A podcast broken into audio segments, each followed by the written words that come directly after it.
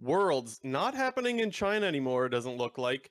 C9 does take the last world spot, and TL is going to the finals. Uh, lots of stuff to talk about this week. Blue Jay and JNT 250, episode 56 of the Clown Fiesta podcast. Let's start it now. JNT, uh, we got to start with C9 TSM. The series was insanely intense, and of course it went five games because why wouldn't it? L- let's jump in there. Any initial thoughts on this series?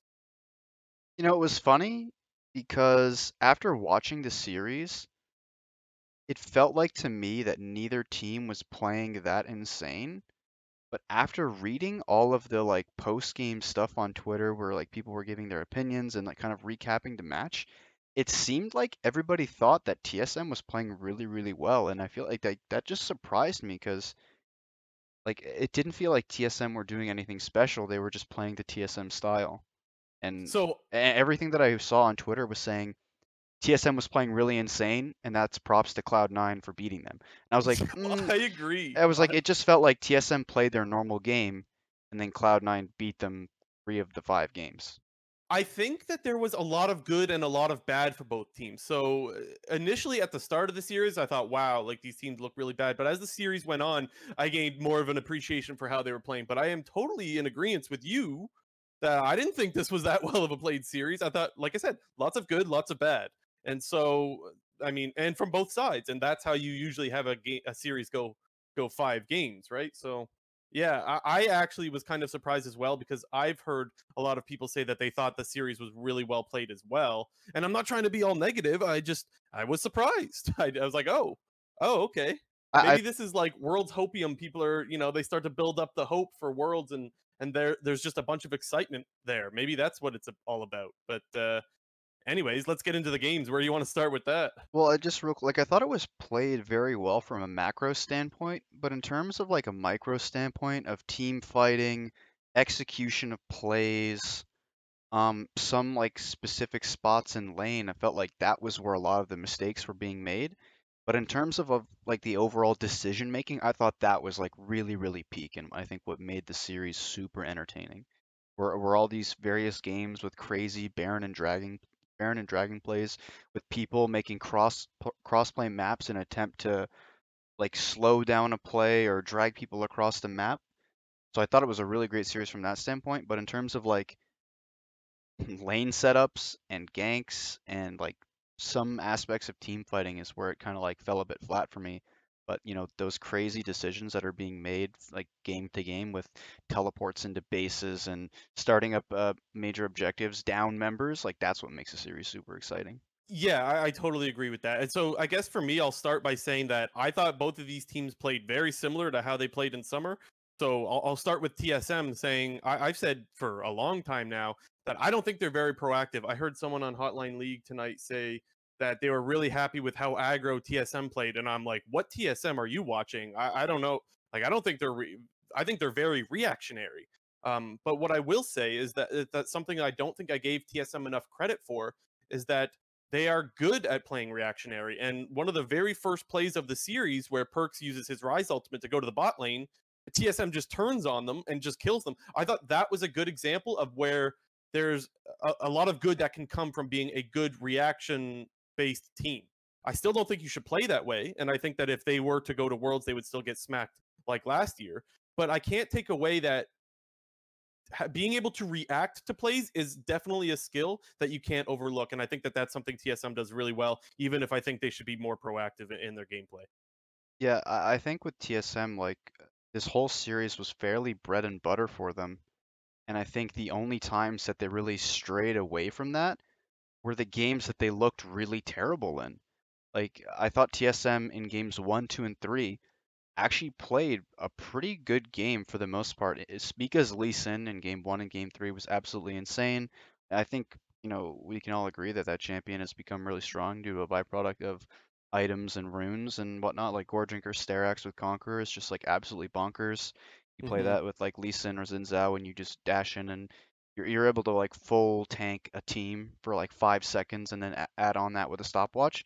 But I thought that TSM's first three games, for the most part, were really, really good, with Spica controlling the early game and, like you just mentioned, punishing the Cloud9 plays, which is like the TSM special. Y- y- They play reactive, They play they play it very by the books and they punish their opponent's missteps. And that's pretty much what I thought that's what I felt like I was getting in those first three games. But I was super, super surprised to see the like shift in play style and kind of like drafting that they did in games four and five.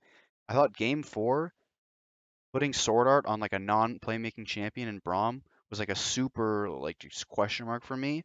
And then obviously their game five draft, I think everybody can agree, was like super, super weird with them first picking Ryze for Power of Evil and with like the the blind pick Nocturne top at the end. It just felt like I think TSM would have had a, a much better chance to win this series if they just continued to play their style.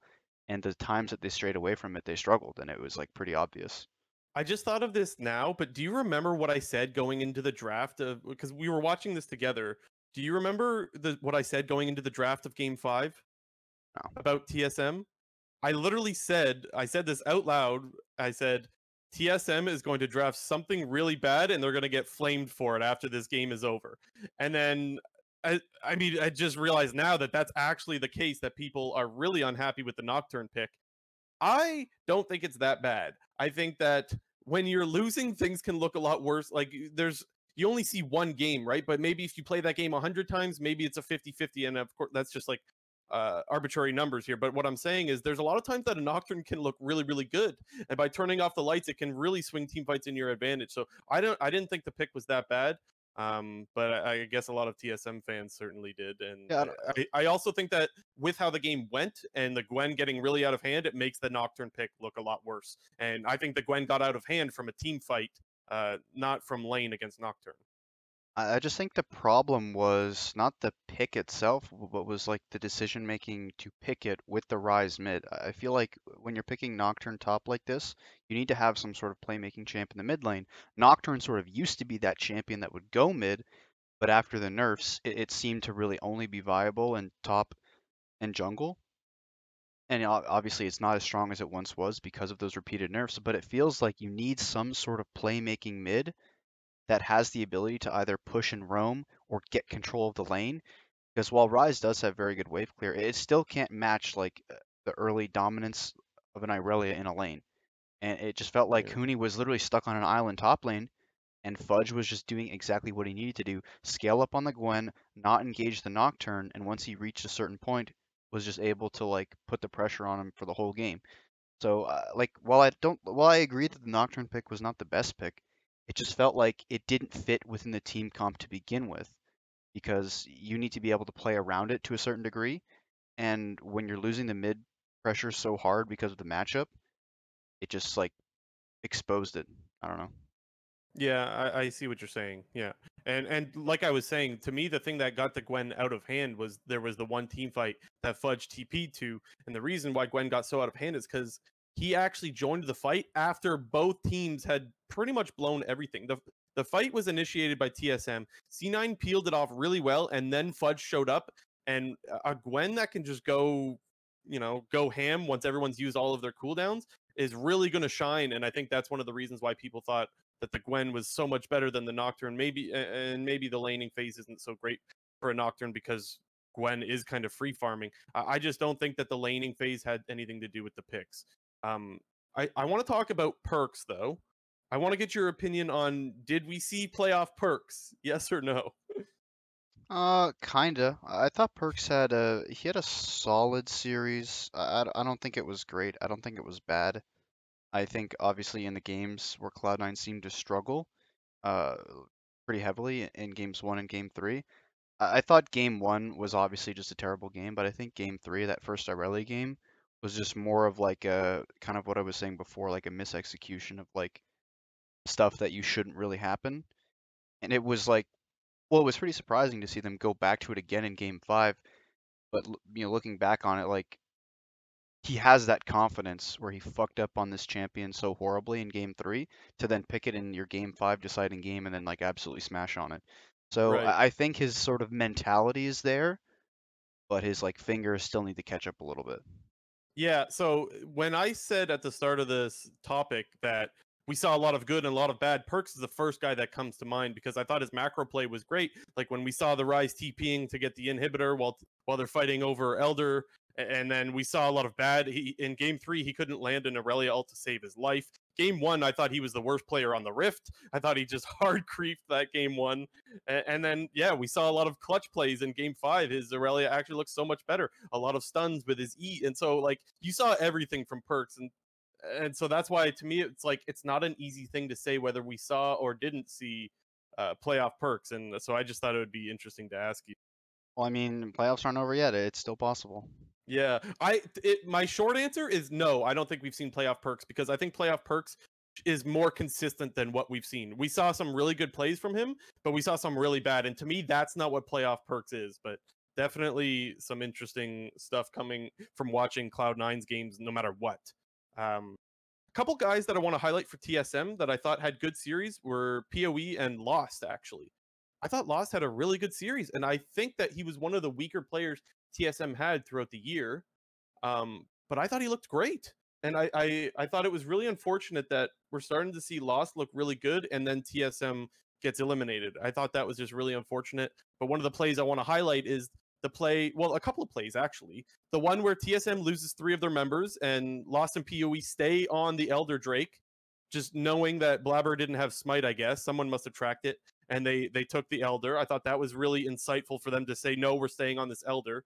And then the other one where they get stuck in the Dragon Pit and they just fight their way out, where PoE flashes out, he does the shockwave play, and Lost follows it up with the with the Varus arrow. Two really, really clutch players from those guys. And so I, guess the synergy that they have, I thought was really, really good, and I thought I needed to shout that out. Yeah, I, I thought I've, I've I think I've been saying this for the last couple weeks, but I think TSM's bot lane's actually been kind of underrated for a lot of this summer split. I thought Lost had a great series. He like pretty much almost single-handedly carried that second game, or, or like yeah, he almost did after making like so many clutch plays in team fights by flashing and getting big DPS uh, on carries in, in these important fights. Ultimately, wasn't enough. But yeah, I, I thought Lost had a really great series. I like I said in game four, wasn't really too happy with the the Ashe Braum bot lane, especially with this uh shield bow Wit's End build that we're kind of seeing more and more. And the more and more I see it, I feel like the worse that it actually is. We're seeing like shield bow Wit's End on champions like Ashe, champions like Tristana. I think the only one it's viable on is Kalista. But I really I, I don't want to see this this Wit's End uh shield bow build anymore. on- Meteos loves Ashe, man. Oh, You he loves that champ. Ashe. Seeing him flame Ashe on the whole series was actually so funny. That guy's great. Yeah, but like uh, on on the flip side to that, like I- I'm kind of in more of like Doublelift camp there. Like, yeah, Ashe isn't a great pick, but it's just actually trash bag if you build no damage. Like, I feel like you need Kraken Slayer on this champion to be dealing any damage. Hmm. Yeah, I mean, I, I don't really have a strong opinion on that myself. I don't remember the last time I played AD carry. Um, so my strength on AD carry items is not my forte. Uh, one thing I will say, so I did actually mention that I thought Fudge looked really good on the Gwen, but I did not think Fudge looked good on the Gnar. A lot of trouble timing his Gnar bar, which is one of the biggest skills to have with a Gnar, is to try to be able to predict when you're going to need Mega Gnar for a fight. And it just seemed like his timing was a little bit off throughout the series. So many fights would happen before he could build it up, or he would build it up too early and then the fight would break out afterwards without him being able to get an engage while he was Mega Gnar. So just a little bit of criticism for for him on that. But otherwise, I thought he had a pretty good series. And I thought Zven had a good series as well, specifically the Jhin game. He was kind of popping off. I think it was game four. Um, and so wanted to give him props for that. Yeah, I- to me, Zven is pretty much the only Cloud9 player that I think is like at 100% or, or near their spring split form. Yeah. I I think Blabber and Vulcan are close, but not there yet. Um, and I still think Perk still has a bit of a way to go. Um, but for me, I, I think Fudge, it feels like we keep saying it every week, like he's Cloud9's best player at the moment. I don't think we would still be saying this um, four or five weeks ago because I think everybody thought that Perkz and Blabber were really going to turn it up. Uh, I think Blabber has done a little bit, Perkz not so much, but but Fudge is just proving more and more about himself throughout this LCS season. I think Blabber, should uh sh- should Cloud9 make the finals and, and face off against Team Liquid again, I think that rematch against Al- Alphari is going to be very very interesting because we kind of saw in the earlier matchup between C9 and Team Liquid. I think for the most part, when top lane was left on an island, it was even, but we kind of did see a more top lane focused approach out of Team Liquid and a, a, a weirdly like non top side focused approach from Cloud9 in that series. Yeah, Blabber hasn't really impressed me to be quite honest. He, I guess he did in Game Five, which took quite a while because I didn't think he was having that great of a series. So I'm a little bit more cold on Blabber than you are by the sounds of things. Uh, I it was his first Diana game. I'm not sure exactly which game it was, but it reminded me a lot of Svenskeren running around, not really getting any farm advantages, not really getting any ganks, nothing really working for him. That I it felt a lot like watching Svenskeren, and I was pretty vocal last week or the week before that Svenskeren hasn't really been doing much of anything. And that worries me for Blabber because he is a guy that you used to always be able to rely on to make something good happen. And uh, and he was always generally pretty calculated. Like, yes, he was brain off going in, but would probably win those all in 75% of the time. Whereas now it feels like a total flip. And there's sometimes where he's just being over aggressive and engaging where he has no business over engaging. And so I'm I'm a little bit hesitant on on Blabber at the moment. I'm not uh, I'm not too excited with his gameplay. I'll have to wait and see some more, I, I suppose. Yeah, it just it did feel like for me in this series that that Cloud9 did sort of have to tone it back because they're not still like 100% coordinated with all of their early game engages. We did see in the two games where they did end up losing pretty hard in games 1 and game 3, the the good portion of the game was just decided by some bad early game fights.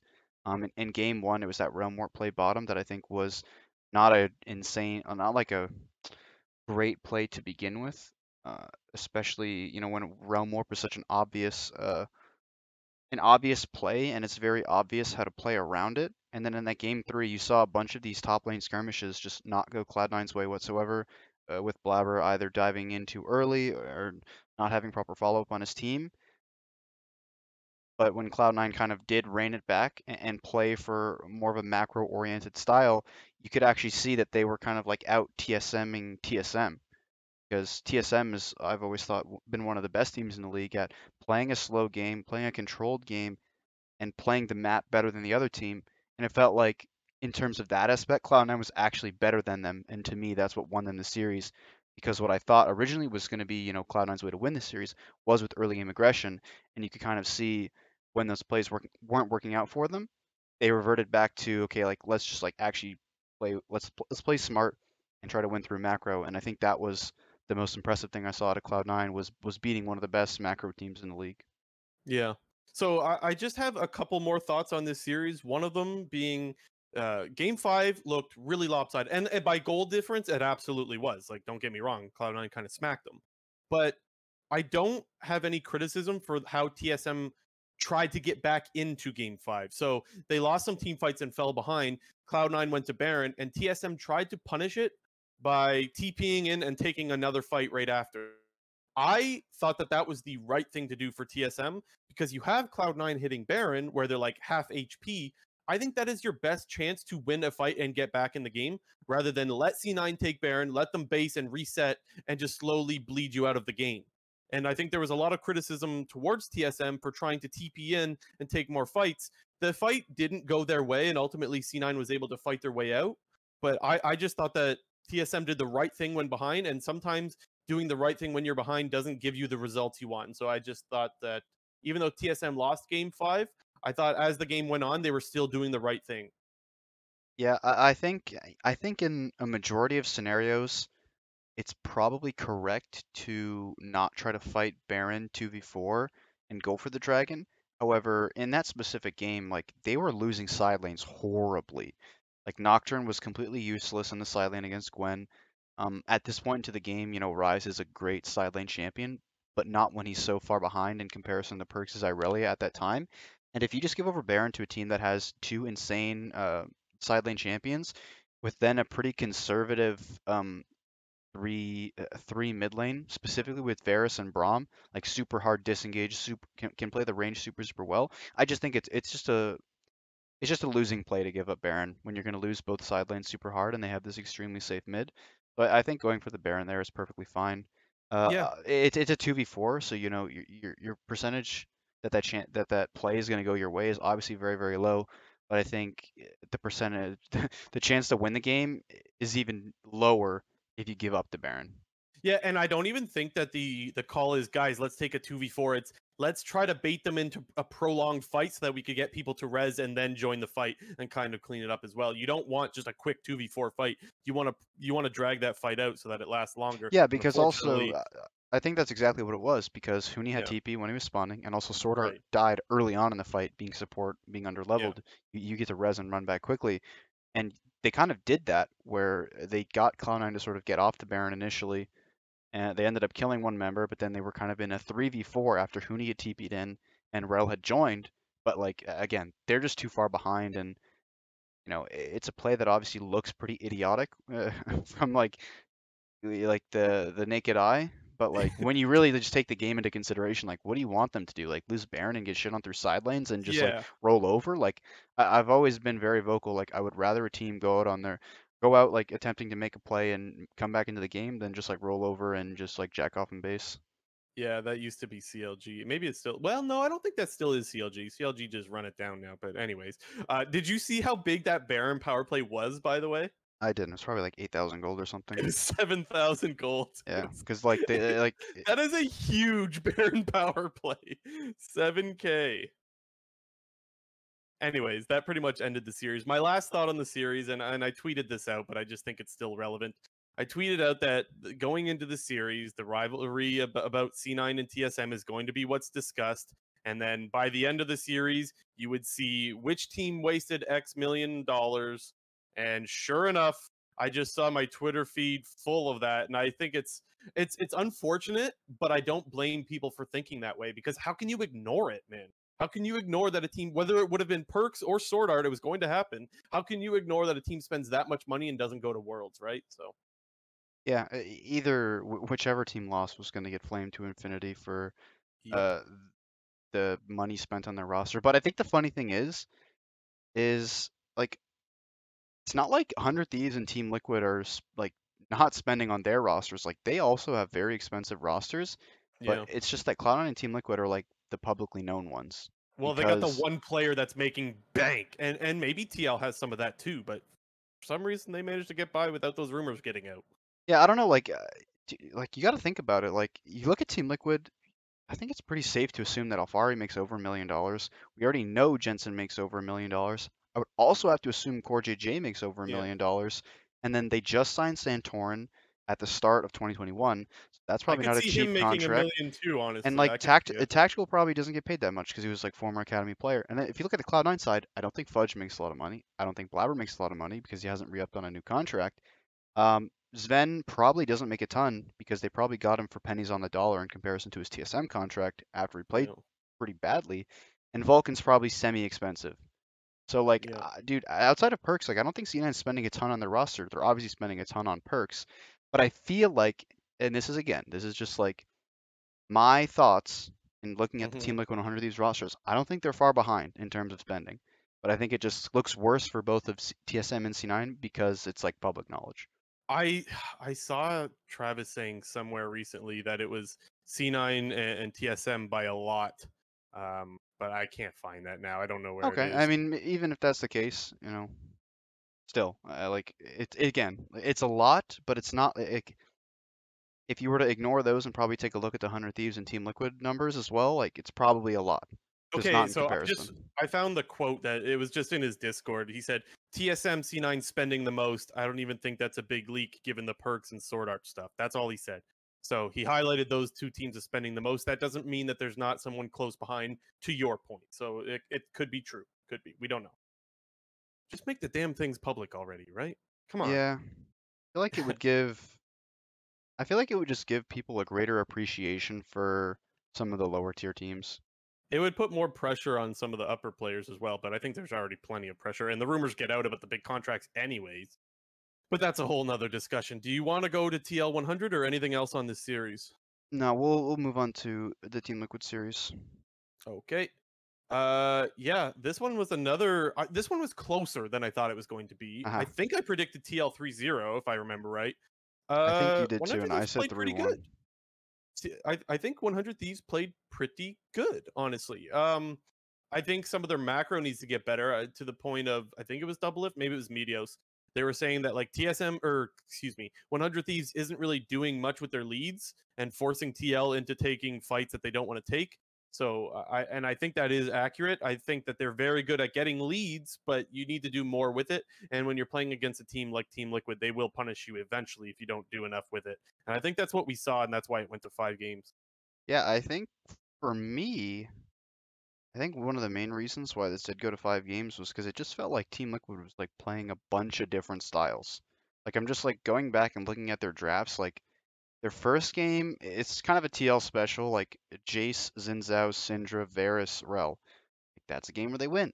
The game where they lose is they're playing the full melee comp with the Ziggs and like Sett bottom, which is like especially terrible. That's a game they lose. Then they kind of go back to like the TL special um, in games four and five, and it just felt like similar to TSM. Like when Team Liquid's playing what they should play, they win, and when they don't, they I lose. was I was waiting for you to get to draft about TL, but specifically game five. Do you know where I'm going with this? No.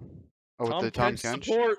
Well, like uh, that that game didn't even matter, like because the game was just over to begin with. Like, Well, I didn't think so. I actually thought that 100 Thieves was getting pretty significant advantages in the bot lane because Tahm Kench well, yeah, I I so mean, I was watching that. I'm watching that and I'm going, oh man, maybe like because I wasn't sure if you were busy or something. I was like, maybe I should tell JT not to watch this or something. Like he's gonna lose it when he sees Tahm Kench support. I thought you were gonna lose your mind. I don't know. I, I like I thought that game was like completely outdrafted everywhere minus support. So, Mm. like, yeah, Tahm Kench support is like absolutely garbage tier useless. Um, but It, was very useless that game until it wasn't because CoreJJ actually did have some really nice devours, but like late, late in the game where like he's saving Alphari, a- and I think he may may have saved Santorin one time. But leading up to that, like you're just you're giving 100 Thieves an advantage in a role that like th- their bot lane is good, right? Like you don't want to give FBI any advantages there, and it's hard to lane when you don't really have a support. You have kind of a useless support. So I, I wasn't too happy with the pick, and I think Jensen, uh, uh, I think he said in Travis's interview that, or he um, made it sound like he didn't really like the Tahm Kench support pick, but uh, Yeah. I don't really remember. I mean, like, exactly. uh, just again, like, dude, that game, that that draft out of Hundred Thieves is so bad. They're going like zero damage comp into game five, which doesn't like, basically, when you look at that 100 Thieves comp of Ornn, Olaf, TF, Kalista, Leona, it basically says we need to be 5,000 gold ahead at 20 to 25 minutes, or we lose the game. And I think in game fives, where where there's going to be nerves and people are going to play somewhat conservative, like that style of play just doesn't work unless you are like this insane early game kind of team. I think 100 Thieves early game has been on the decline since the start of summer. It feels like their early game has progressively gotten worse and worse uh, over the course of summer split. And I think just sort of all in on this style in a game five where you know tensions are going to be high and people are going to play conservative. It's just not a winning recipe in my eyes. Interesting. I'm a little bit different than you on that one because I think their early game is probably where they're best. Where I'm a little bit nervous for them is their macro, where they kind of might throw some leads. And like I said, when you do that against TL, you're going to end up losing games, which they did, honestly. Um, specifically, if we're still talking about draft things, I was surprised how often they counterpicked themselves into uh, Alphari. Um, now, I just want to be clear that like if you're picking Ornn, that's okay. You can pick and you're supposed to lose the lane and you can scale and you could be valuable there by giving your ornament items, right? You give some upgrade. But it's just it's really a head scratcher that you're giving the advantage to Alphari, who's one a really good laner, but two can fucking carry games. Like he's good. And so you you pick Ornn into Jace, I think twice, and then they picked it into GP once. Like you're gonna have Alphari be a beast. So Absolute I was kind of zero head. kind of surprised that they did that. That's what I was mostly surprised about when it comes to the drafting from 100 Thieves. Yeah, it's it's just Uh, like like I've been saying, like it, it was my fear for 100 Thieves that Ssumday was going to be the reason that they can't win. I think Well, in this so hold on though, hold on, because I actually thought he still played good though, despite being in these counter matchups. I actually thought he didn't like run it down, but Jace did get the advantages that a Jace should get in those matchups. So I didn't think Ssumday was bad. Did you? Well, I, I just don't think that you can play like that in, in a playoff series and expect, you know, like I don't know, like you're you're going into these matchups against the best laner in the league, and Yeah. like, I guess if the game plan is to like, let's say, be down 20 to 30 to 40 CS, and then have a more impactful mid and late game, like I can understand that. Just not against the best laner in the league, who's gonna Right. abuse you to the maximum. And I think it, just it doesn't make a lot of sense to me that, as you mentioned, that they're picking themselves into it.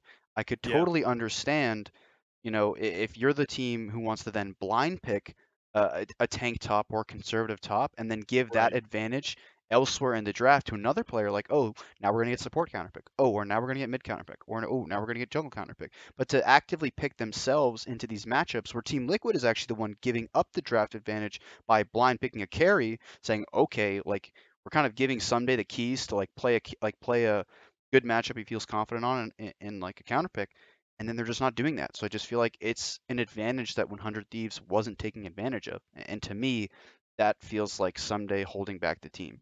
Yeah, and that's a totally fair. I, I think you're you're right on. I think that's a totally fair criticism. We saw TL take advantage of that the whole series. It was like, okay, Jace blind, Jace blind, GP blind. Like, okay, like they clearly knew that they could give Alphari a blind pick and still let him get advantages in lane. That is a weakness, and so I think you're 100% right on that. So let's get into some of the gameplay now because I want to talk about. Well, there's a lot of players that I want to talk about, but let's talk about CoreJJ to start. I thought his Rell was insane. Uh, I have to talk about the four man Rell ulti. Uh, there was a team fight that was breaking out. TL was already down a man uh, after uh, Tactical gets picked, and CoreJJ, well, Team Liquid as a whole, they decide to take the fight still. CoreJJ makes the four man ulti going in blind, I might add. Uh, that was such a huge swing in that game. Jensen flashes in, follows up with the Syndra combo, and they completely wipe them off the map. Uh, huge play for CoreJJ. Definitely get, got the game going in their direction, and I just think he deserves a huge shout out for it. Yeah, uh, CoreJJ continues to like play well on the champions that he normally plays very well on. I think any engager that he plays, and his Bard is obviously like one of the one of the best in the league, probably in the world. It felt like just never really touched Bard in the majority of summer split up until playoffs where he's like now whipping it out left and right and just like absolutely carrying on that champion. Like I say this about this about Core J, like feels like every other week or eh, like once a month, but like he is the actual one player who carries from the support role. Like he does so much around the map for Team Liquid, whether that whether that's just like through fantastic laning with tactical when he's on like an engager, or he, he's playing the map on these more roaming style of champions with this like Thresh, with his Bard. Uh, sometimes he's doing like some crazy like random roams on Nautilus as well, which is like really really weird that almost nobody else in the league does. But uh, I, I just no more no more Tahm Kench for CoreJJ and uh, no more no more Sett from CoreJJ and then he can go back to being uh, one of the best players in the league. I think. It's just a bit strange to put him on Tahm Kench, right? When you see how good he is at the playmakers, rather like, and I suppose you can make plays with Tahm Kench W, I guess, but I wouldn't call Tahm Kench a playmaker by any means. And so it is strange when you see him put on that kind of pick after he's so good on like a Bard, for example. Like it's insane how how this guy's able to make plays. Uh, another guy I want to talk about is Closer. Um, because I thought game two, he was the guy that swung the game in their direction. I thought he was absolutely insane on the Diana, and we've seen a lot of that from him in the summer. His Diana was great for the most part, and I guess game two was no different. So he, I thought he deserves a shout out because he looked really good. Yeah, I, I thought his Diana game was really really good. He was like one of the first people to really pick up that champion, and it's still like a really prevalent champion in the meta. One thing that I think people are starting to do that um, I've, I've heard uh, Meteos talk about quite a lot now, and I actually like have really been noticing the impact of it, is people taking exhaust against Diana, specifically support. Hmm. And I think it's pretty like unanimous that in the majority of situations, Ignite is the better summoner spell to take on support. But when Diana is in games, like you really can like cut the legs off that champion by exhausting her when she goes in for the ult play. And like I feel like this weekend specifically, I was kind of like hyper focusing on that. Whenever you would see a Diana, you would pretty much always see the enemy uh, support take exhaust, and you would always see the enemy support save exhaust for when Diana jumps in, and it really like kind of kneecaps that champion a little bit. But you know, Closer did a really good job of kind of weaving in and out fights and, and getting those big uh, ults off. And it, I, I do. I'm just saying, watch out for exhaust against Diana. It seems to be picking up a lot, but I, I still think Closer did, did a really good job in, in that game too, specifically. It makes a lot of sense though, because exhaust has always kind of been the counter to heavy burst assassins, right? They they go in, they intend on using their abilities when they're going in, right? And so if you exhaust them, it does, like you say, cut the legs out from under them. That's really what assassins want to do. So it makes a lot of sense. And maybe that's why we're seeing a little bit less Diana now, and we're seeing a little bit more Xin Zhao or something like that, which by the way, exhaust is still pretty good against him as well. But Yeah. that's that's besides the point. Uh, any other players that you wanted to shout out that really stood out to you? Um, not really any more from the 100 Thieves side. I, I think on the TL side, I think Jensen actually had a pretty good series. Um, I- Yeah. I thought is it, is Lee Sin like even though he popped off on Lee Sin super hard against Cloud9, I I still have felt that Lee Sin's solo lane is a lot weaker of a pick than it was earlier on in the split. And we kind of saw that in this game once again, where Team Liquid went for this, you know, heavy melee kind of team comp with the Ziggs in the bot lane, almost exactly the comp that they ran against Cloud9 uh, in their series two weeks ago. And you kind of saw the version of it where like you don't win those early mid skirmishes and you just lose super super hard. And I remember talking about it in the past where, you know, obviously Lee Sin is a good skirmisher, but when they were running it against Cloud9, they were running it with uh, the enemy was like Sylas with Rakan support, and you were playing like Lee Sin Sejuani Shen, which is like, oh my fucking god, like god tier amounts of like counter CC, counter engage, dam- like singular damage onto targets. And then in this game, you're playing that comp, but they have like Leona Irelia as, as like the enemy team for skirmishing. So it did kind of feel like that strat wasn't as good this game, and you could kind of see how the game played out, where Team Liquid really had no skirmish pressure whatsoever, and Hundred Thieves was just like hard winning the entire map. Yeah, so I, I actually agree that I think Jensen's been pretty good lately. I do have to highlight some areas where I think he's making a few slip ups. Uh, the one where they're camping the brush, waiting for him to use his double distortion on LeBlanc. That the reason, like some people will say, like, okay, you're getting nitpicky. He made one mistake in a side lane. That's a mistake I've seen him make a few times now. And so, uh, like, eventually you have to learn from that mistake to not double distortion unless you know for sure where every enemy is on the map because you're giving away your your you know your escape. And so he did get punished there and we've seen that happen from him before. The other play that i gotta give some criticism for is the big throw in game three.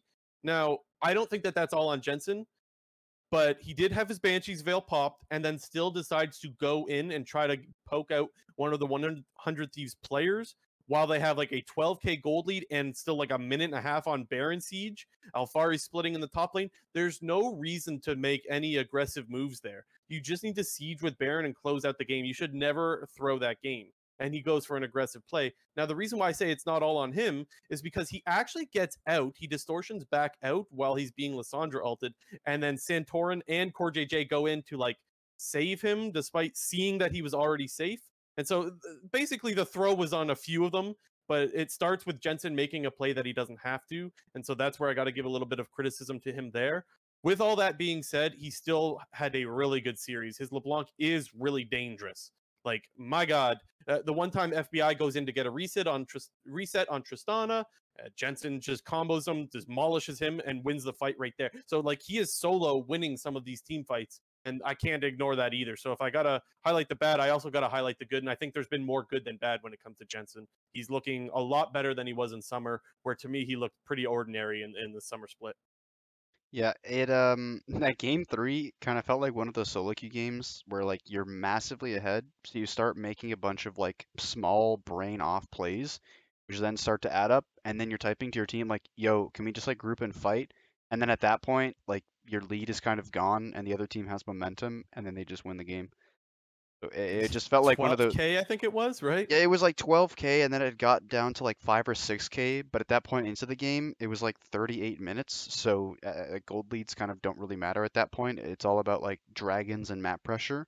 And was like, Ornn in that game? No. No, okay. My bad. um, yeah, but like 100 Thieves had gotten Mountain Soul off of like another Team Liquid mistake in making an engage. And like you could kind of just tell like 100 Thieves just took the momentum and rode it in that game after like TL just made like a few small mistakes, which end up like they lost map pressure off of that, then they lost major objectives, and then they're like, oh shit, like can we just fight them now? And then they lost the fight. Yeah, as soon as you start throwing and you give the other the enemy team mountain soul, the goal differential difference doesn't look doesn't accurately represent how close the game is at that point. When they're even if TL's still up six or seven or eight K, whatever it is.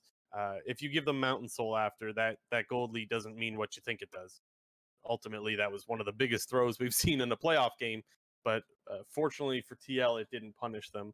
Uh, overall, after looking at this series, I am pretty much convinced that TL is the best team in the league uh, still, which is so crazy to say because I thought that they were probably the fifth best going into playoffs. But uh, yeah, they're looking really, really good, and I, I don't know if I think there's any team that could beat them. I think that 100 Thieves probably got about as close as they could, and that was with a 12k throw. So look out for Team Liquid, I guess is what I'm saying. Yeah, like I feel like that's a pretty accurate like thing to say about it. Like it felt like that was as close as 100 Thieves was going to get in, into beating them, and like that was with like the series should have been a 3-1. Like it should have been. It wasn't. It was a 3-2, and even a lot of those games where Team Liquid was winning, like they were kind of just stomping. Yeah. Yeah. Last last thing I'll say on the series that I actually thought Santorin didn't always look to be on the same page with his teammates. There was a couple engages where he goes in, and I don't think there's any world where anyone on his team can follow up. And so sometimes you see a disconnect in either communication or just not understanding how to play your comp or whatever it is. It's hard to know from the outside, but you could tell that they weren't on the same page. And he had a couple int moments. And I thought Santorin was better last week, even though I still think he's a solid jungler and probably one of our best. Um, I thought uh, we could expect a little bit more out of him, and that that's that's about it for me on the series. It it, it feels like, well, everybody knows that Xin Zhao is broken as fuck in competitive Yeah. with the Yeah. Sterak's, Score Drinker, and Stopwatch. But How does that champion still get through, man? How Well, do, I yeah. don't get it. First of all, exactly. How's that champion being drafted? But second of all, it feels like when people actually get Xin Zhao in the game, it feels like they think the champion is like better than it actually is because you, you're right. We see a ton of people when they're playing Xin Zhao just go for these crazy plays where they're diving in the enemy team 1v4 and like trying to do like the Zinsec play or just even like going in and fighting when like they have no business doing that and they don't have like proper follow up. And I think you can point to some parts in the Cloud9 TSM series where Blabber was just like going in and making some idiotic plays on Xin Zhao, and same in this series where Santorin was just like going in like without the follow up of his team and, and would just like die in fights or would like have to blow all of his shit just to escape. So I, th- I think the champion pick is really strong, but like you still got to use your brain even though it's like pretty godly. It seems brain off, and then as soon as you brain off, you get punished. That's kind of funny, but Yeah. I think it's pretty pretty accurate uh, to say that. Um, do you want to move on to TSM IMT? Yeah. Let's move on to these other series. I don't think either one of us want to go too long on them. Sort of similar to last week, these series weren't all that exciting and kind of went the way we thought they would. Um, look, TSM was just better than IMT, and I I know a lot of us said, myself included, that the series should feel closer than people expect. And I think to me that's pretty much how the series went. I predicted a 3-1 and that's how it went. But TSM was the better team, as they should be, right? You have a first seed going up against a 7 seed. Um this series was boring, honestly though. Like I didn't feel like either team was doing anything uh, too crazy. It felt really really slow. And to me that's exactly how TSM wants to play. And so the game went or the series went their way. Big surprise. Yeah, I just what was weird out of the Immortal side was it felt like they were just content to scale and play the game in the majority of scenarios, like like in games one and game four, and kind of in game two, where they just thought like, hey, we're just not going to do anything and like farm and scale. But then at the same time, like you, you get to a certain point in the game where like you actually have to like execute on plays and like team fight. And in a lot of those games, they just like failed your basic aspects of team fighting. Like you saw in that game one, like Raisin and Sandy were getting picked off consistently in the late game and team fights with like on the Ryze and the Ezreal, which are like your two big boy late game carries, and like Insanity is like ulting into people and like flashing in to like do random like stun locks, and then Raes is just eating into the enemy's face. Like I don't know, When like saw Raes use his Ezreal into a Rell right next to him. I, I that was a shake my head moment. I, I was like, what uh, what did he think was going to happen when you arcane shift into the Rell? like, come on, man. Uh, what I said about Danny a couple weeks ago, where I said I was really impressed about Danny's instincts in team fights, I'm kind of like the opposite for Raes. It's like, where does he think that's going? Why does he think that's a good play to do? And I don't think an LCS AD carry should do that. I, and yeah, it made me think a little bit. I mean, I was never too excited about Raes in the first place. It kind of made me think I don't think I'm watching an LCS level AD carry. I feel like I'm watching an academy level ADC uh, in Raes to be harsh, I guess, but truthful. Yeah, it's it's just weird. Like I feel like I'm saying this about every single series, but when a team does what they're supposed to do and what they're good at, they look good. Like in that game three, like Immortals looked really, really good with their like I thought the draft was actually really, really great with the Camille, uh, the Camille, Ziggs, and Rakan. Like basically how you just have infinite lockdown to just throw all your Ziggs damage onto a carry. I thought they executed that comp really, really well.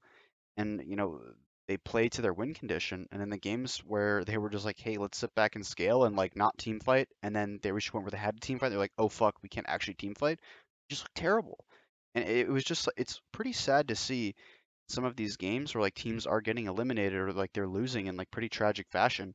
they're doing things just that will not like that you just they just don't have a good expected result, which is just like kind of baffling to me. Like when I look at teams like Cloud9 or even like Team Liquid when they were losing, like they were doing things that like that was their style and they were like going out their own way as opposed to like Immortals in this series where it just felt like they were just like giving up. And the only game they really tried was game three and like they played very well in that game. Doesn't that just sum up Immortals whole season where like you don't know which version is going to show up? We've yeah. said this many times, but that that series does kind of point to that whereas like they looked invisible in, in, three of the four games, but then the one game, like you said, they actually did look pretty good. And I do have to give him some credit because I thought his Ziggs was a lot better in that game than what I've seen in the past. I'm not going to pretend his Ziggs was perfect. He still made some pretty bad plays, let's say, and and just over um, uh, overextending in the side lane at one point where I'm like, in what world do you think a Ziggs can do that? But for the most part, they did seem to be in sync with some of their engages with the Rakan into the Ziggs are. So I got to give them some credit there. But yeah, still not too impressed overall. Um, there was one team fight where I think TSM goes for a dra- was it what happened here? I just remember, I think it was Immortals was on Baron, and TSM goes for the drag, and Immortals tries to punish TSM for overreaching for the drag, and Raes, as he's finishing Baron, stops to kill a pink ward before running all the way down to join his team, and then ultimately it led to a throw because it took too long to get there, and it was like, man, in what world do you think that pink ward is important right now when your team is TPing to the dragon to fight? Like, oh my god. I know, I know I'm flaming Raes a lot, but uh, yeah, he was pretty. Not gonna lie. Yeah, if I'm gonna flame anybody, I, gotta unfortunately flame my boy Insanity. He just lost the juice, man. Like that guy Juice been has le- been gone for a while. that He's guy running low. he's been leaking out juice ever since like spring split ended. Yeah. Eh, like off season hit, he got into some fucking car trouble. He burst a pipe and like there's just no juice left, no refill in sight. Forgot I to pay his agree. fucking water bill or something. Yeah, we have not seen the same guy, the the guy that we've been expecting to see.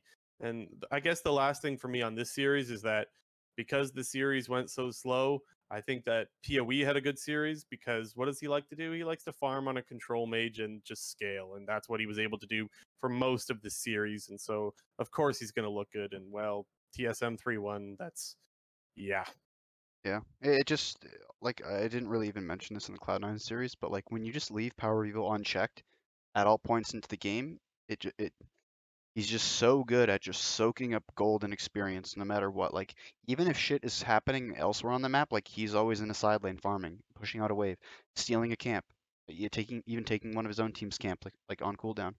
And, and I feel like if you ever just leave Power Evil unchecked, he does a really good job of just I- I wouldn't even say exerting pressure through like doing stuff on the map, but exerting pressure because he's playing a late game carry and it feels it feels like you're on a bit of a clock. yeah, he'll be a threat. Yeah. Yeah. Uh, do you want to move on C9 EG? Sure. Let's go C9 EG. This series did not go the way I thought it was going to go. I thought coming into this series, I really wanted EG to win because I thought they would be the better representative going to Worlds. Uh, that I no longer think.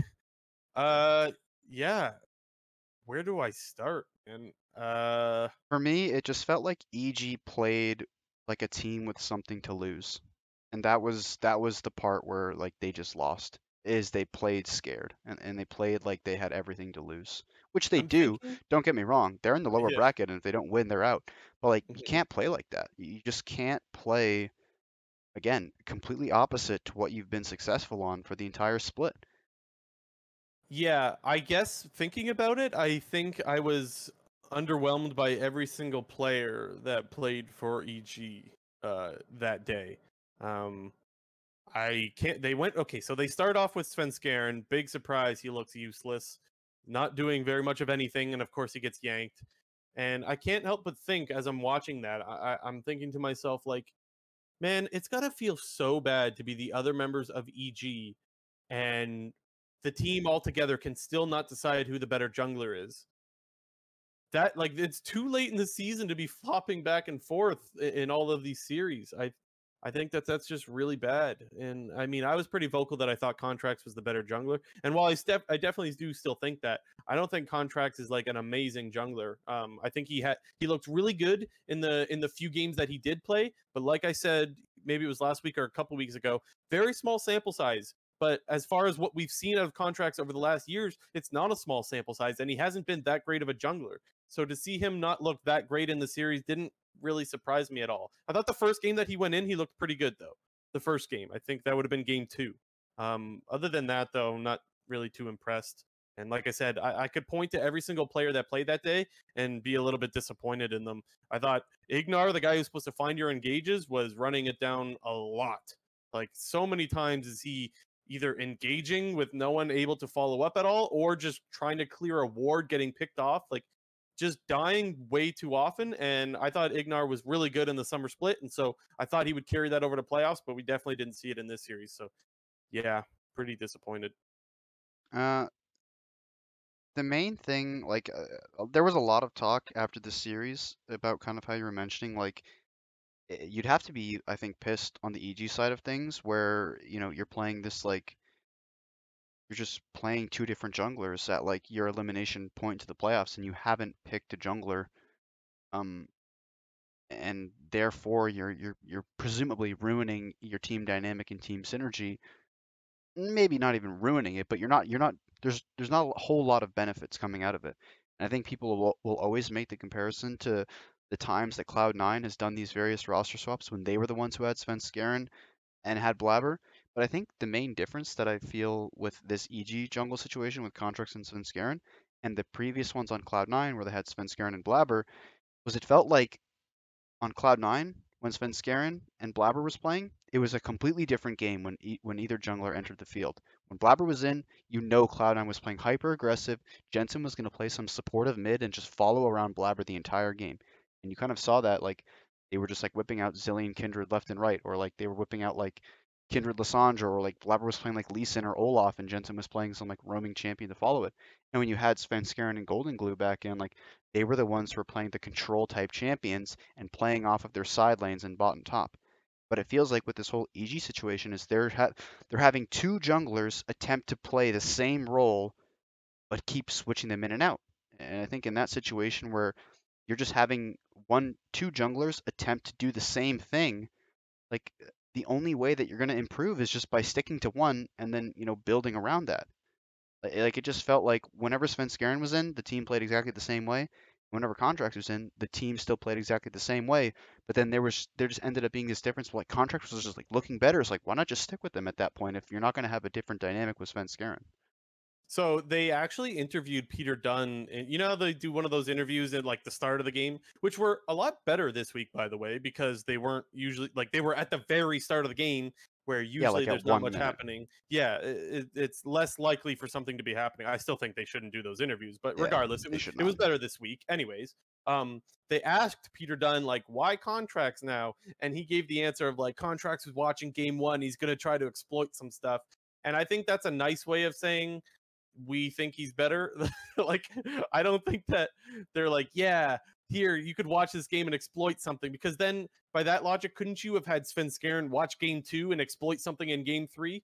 I think the real reason is they're like, holy shit, Svenskeren's doing nothing. Let's put contracts in and let him try to do something because he plays a little bit more aggro. That's my that's what I think Peter Dun is actually thinking, but I mean, I'm not in his head. I can't say for sure one way or another.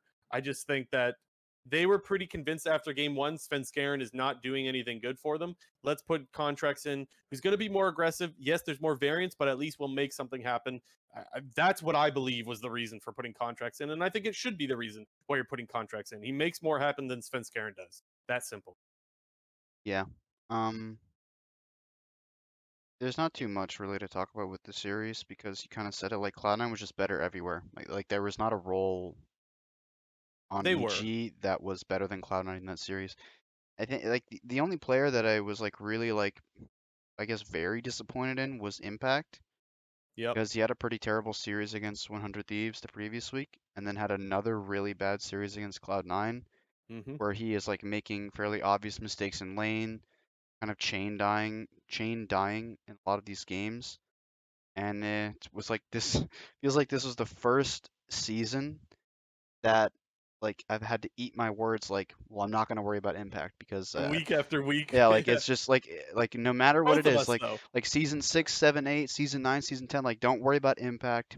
He's gonna be fine. And he turns and it ends up he's fine, but this was just like the first time that like he was actually a big problem for his team. Like I think I think impact like he was a big problem for EG in the in these best of five series. Like a big unavoidable problem.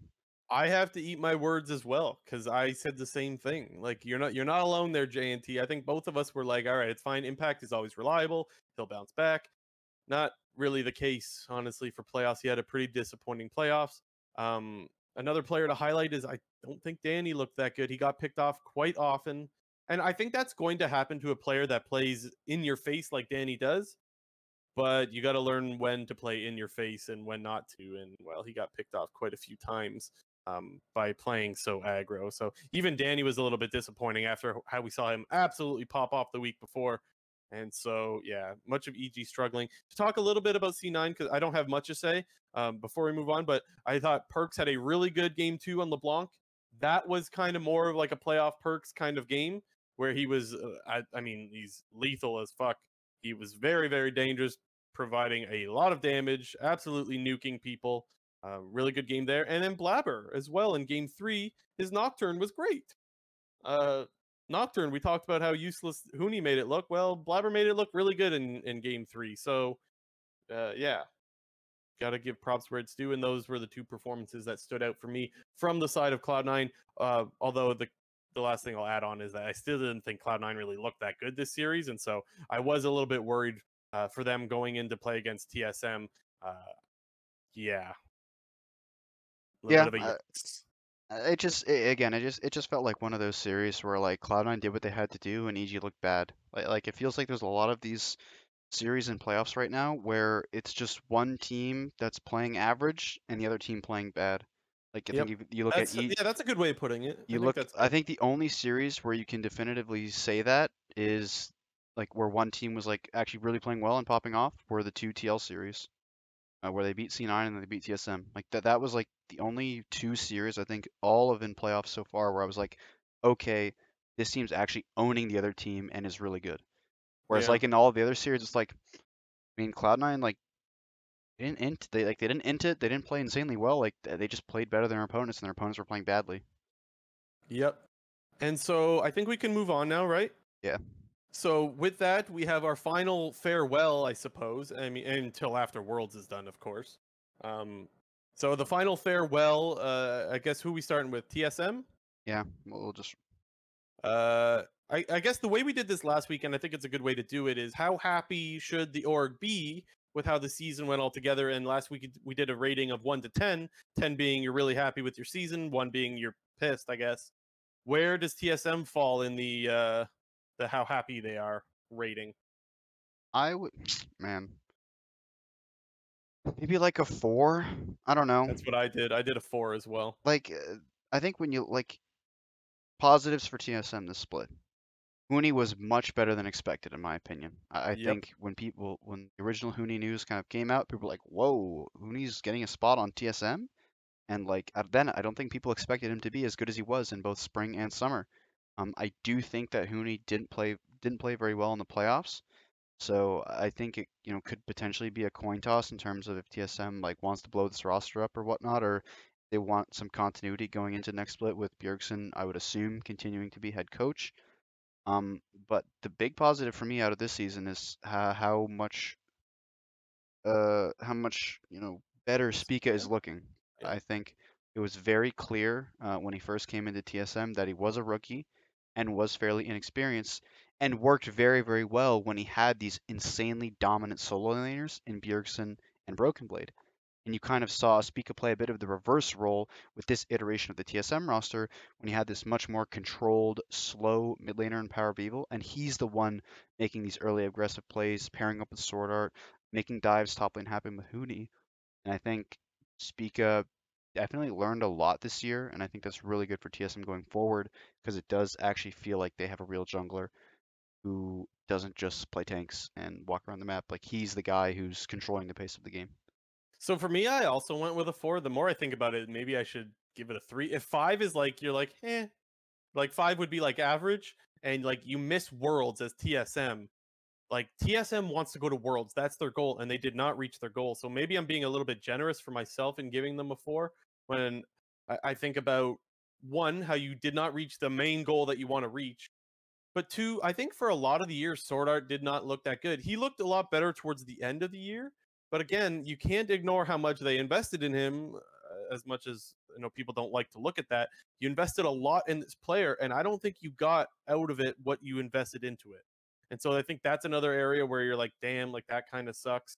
To your point, Huni looked worse in playoffs. That's another bit of a disappointment there. I don't think Lost looked that great. There was a lot of hype around Lost uh, to remind people at the start of the year. Lost was someone that people were excited for, and they were like, "Don't sleep on this guy." But most of the year, I, although I thought he had a good series against C9, I didn't think Lost looked that great this year either. And so maybe uh, thinking about it more, maybe I should probably give them like a three or something like that. Um, because yeah, there's not too much to be excited about outside of Spica looking pretty good and being probably going to be the MVP, at least being an MVP candidate at the very least. Uh, I think you and I both said this. I know I definitely said this. Stop me if I'm putting words in your mouth here, JNT. But coming into this year, I expected Spica to be the next best jungler in North America. And I know a lot of people will say he is. Me personally, I don't think that. And so that's where I I don't think uh like again, I don't think that he reached that goal. And so I guess he's a little bit underperforming as to what I expected him to be. But most people will say that he is still the best jungler in North America. And so I guess he checks that mark or checks off that box for most people, just not for myself. And so maybe I'm I should give TSM a three rather than a four. But I think the point uh, overall that you and I are both making with our ratings here is that TSM is not happy with the year, and uh, next year they're definitely going to want to make worlds. That's the goal, right? Yeah, I think the main thing why it actually ends up being a little bit better than I think it could have is because like in a world where Sword Art actually did play very well, and the problem of TSM was like the new players that they signed in Huni and Power of Evil and stuff like that. Because I think in the majority of scenarios, I think Huni and Power of Evil had good, they had solid years overall. I think the weak points of TSM was their bot lane, but I think it sounds a bit harsh, but it feels like it gives them a bit of, it gives them an excuse to move on from Sword Art and then use that to invest in their roster elsewhere because I think Oh. they've well because I think they've they've found valuable pieces in Huni uh in Huni, Spica, and Power of Evil. I think Huni I don't know. Obviously, you know, the TSM will probably have different opinions on that, but I think it's probably a coin toss in terms of if TSM is going to keep Huni.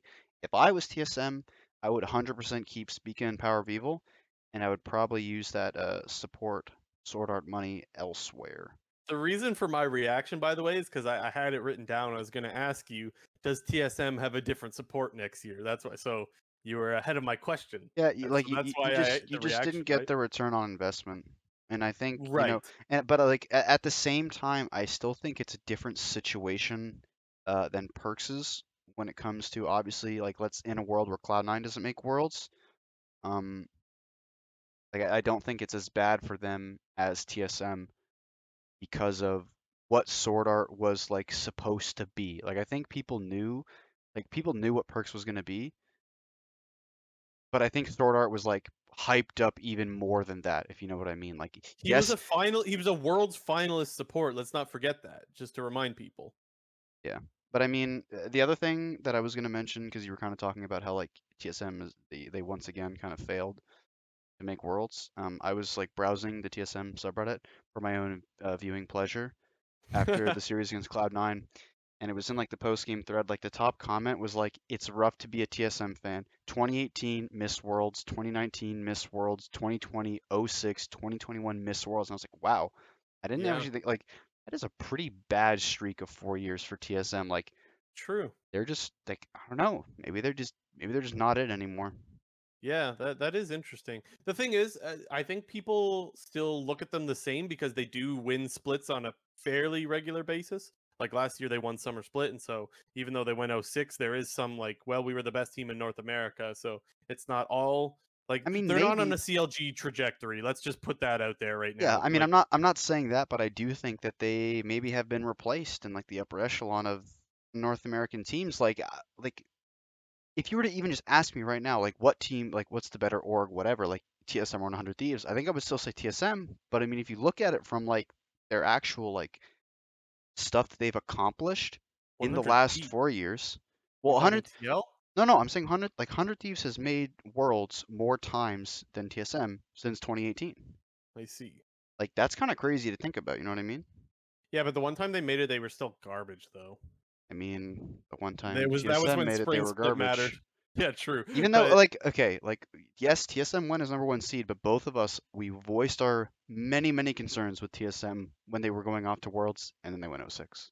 Yeah, yes, that is true. But I guess the difference that I'm I'm making between the 100 Thieves and the TSM being garbage at Worlds thing is that I didn't think 100 Thieves deserved to go to Worlds. They had a really good spring, but an awful summer where like spring split mattered back then, and that's how they made it. Whereas like TSM made it to Worlds by winning the summer split. Like there's a big difference of garbage there, if that makes Yeah. sense. Okay, we're But still talking about TSM, so let's move on. Yeah. Uh wait, do you want to move on teams? I don't really have anything more to to add for TSM other than I think they're going to have a new support. That's don't- that's what I meant. Let's stop talking about TSM. Yeah. okay. Uh EG What number did you give them? 1 to 10. How happy are they with their season? Okay, well, I'm gonna I'm gonna preface this by saying I'm gonna sort of remove myself from the week six, week seven thoughts of like, oh my god, EG is looking like the best team in the league right now, and I'm just gonna go back to what they were at the start of summer split after kind of bombing out of playoffs. And I think if you look at it from like that, like it started summer split, they replaced Deftly with Danny. Like you could easily make the argument that they were the fifth best team in the league at that time, maybe even sixth best team, because again, we'll have to bite the bullet on this. Both of us had CLG in our top six power rankings going into summer split. Into summer. Eesh. I ah, yeah, yeah, yeah, yeah, Okay. It's okay. It's okay because I think on Hotline tonight they were talking about Mark's power rankings at the start of the year, and he had FlyQuest like three or four or something like that. I don't remember exactly where. Don't quote, don't quote me on where it was. Uh, I don't remember exactly. Just it was FlyQuest in there somewhere, and it doesn't matter whether it was spring or summer. FlyQuest looked like garbage anyways. So, Okay. yeah. And Okay. Just, just to say, we're not alone. But I mean, like, to take it from that perspective, I think I would probably put it around like a seven or an eight. Because I think if you going into the summer split, I don't think they were a team that was contending for worlds because I think the four teams that obviously were were Cloud9, was the best team at the time after just winning spring, uh, Team Liquid, who was runners up behind Cloud9, and TSM, and then you had 100 Thieves making big moves, acquiring Reaper and Abbedagge. And EG was kind of like, oh, well, we replaced our veteran AD carry with a rookie who has no experience. And I think looking at it from that perspective, like, wow, this guy really outperformed expectations, and this team was actually really, really good for the majority of the split. I think, like, you know, obviously it looks it doesn't look as good because of how well they were playing it and the result that happened. But I think Right. overall, like, I'd probably give them about it like a seven and a half. Like, like I'd be happy. Like, you have a really great player in Danny moving forward. You have another player in Jiizuke who seems to really have stepped up his performance. Didn't have the best playoff performances. I would argue same with Ignar. I think Ignar has started to really turn it on in summer split. Didn't have the best playoff performance. And then I think moving forward, uh, me, if it was me, I'd get rid of Impact and I would just move along with Contractz. Interesting. So for me, I look at it as a start of the year thing. like as January kind of type deal. Whereas like what your expectations are coming into the season at the start and then where you end. And for me, I gave EG a five. And the reason why I gave them a five is because I do remember an interview with Peter Dun where he says their goal is to make worlds and they expect to make worlds. And just like TSM, they did not reach that goal. And so by that, they're probably a little bit disappointed that they that they didn't reach their goal. So they're a little bit upset there. But you gotta the Danny point is really important to to recognize here that you found a really good prospect who by the way is signed until 2023 november 21st 2023 his contract expires and so you've got this player that is looking to be very promising and i don't want to get ahead of ourselves because a lot could happen but the point is he's looking really good and you've got him locked up for a long time and so there's like there's a lot of good to come out of that specifically and so I don't think it's all that bad. I, I do think it's like an eh. I think it's you found a really good player and like you could look a lot better in, going into next year. Um, but unfortunately you didn't reach your main goal, and so that's why I gave them a five. Okay. Well, let's go on to Immortals right now. Can, can I ask you one quick question though? Oh sure. Is Svenskeren playing for EG next year? No, no chance. Hell no. Okay, good. Glad we got that out of the oh, out of the way. Shot. I, I don't think so either. I think no way. I think they I think they think Contractz is the better jungler. I think they're probably either going to roll with Contractz or they'll look for a new jungler. I don't think there's any chance Svenskeren is going to be playing for EG. So yeah, I'd probably okay. roll with Contractz. It depends on who's available, right? And for what price and blah blah blah, all that stuff. Yeah.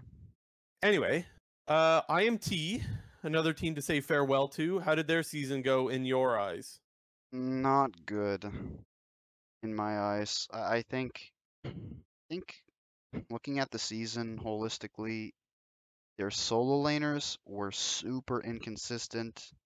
Yep. I think both of them, the majority of the times, were flipping tails more than heads, like probably like a 70 30 and uh, their bot lane I think was pretty terrible for the most part, apart from the last two weeks of the regular season and there are a couple playoff matches that they played because I thought Raes and Destiny actually did improve towards the end of summer split and at the start of playoffs. It did seem that they were actually playing a lot better than they were.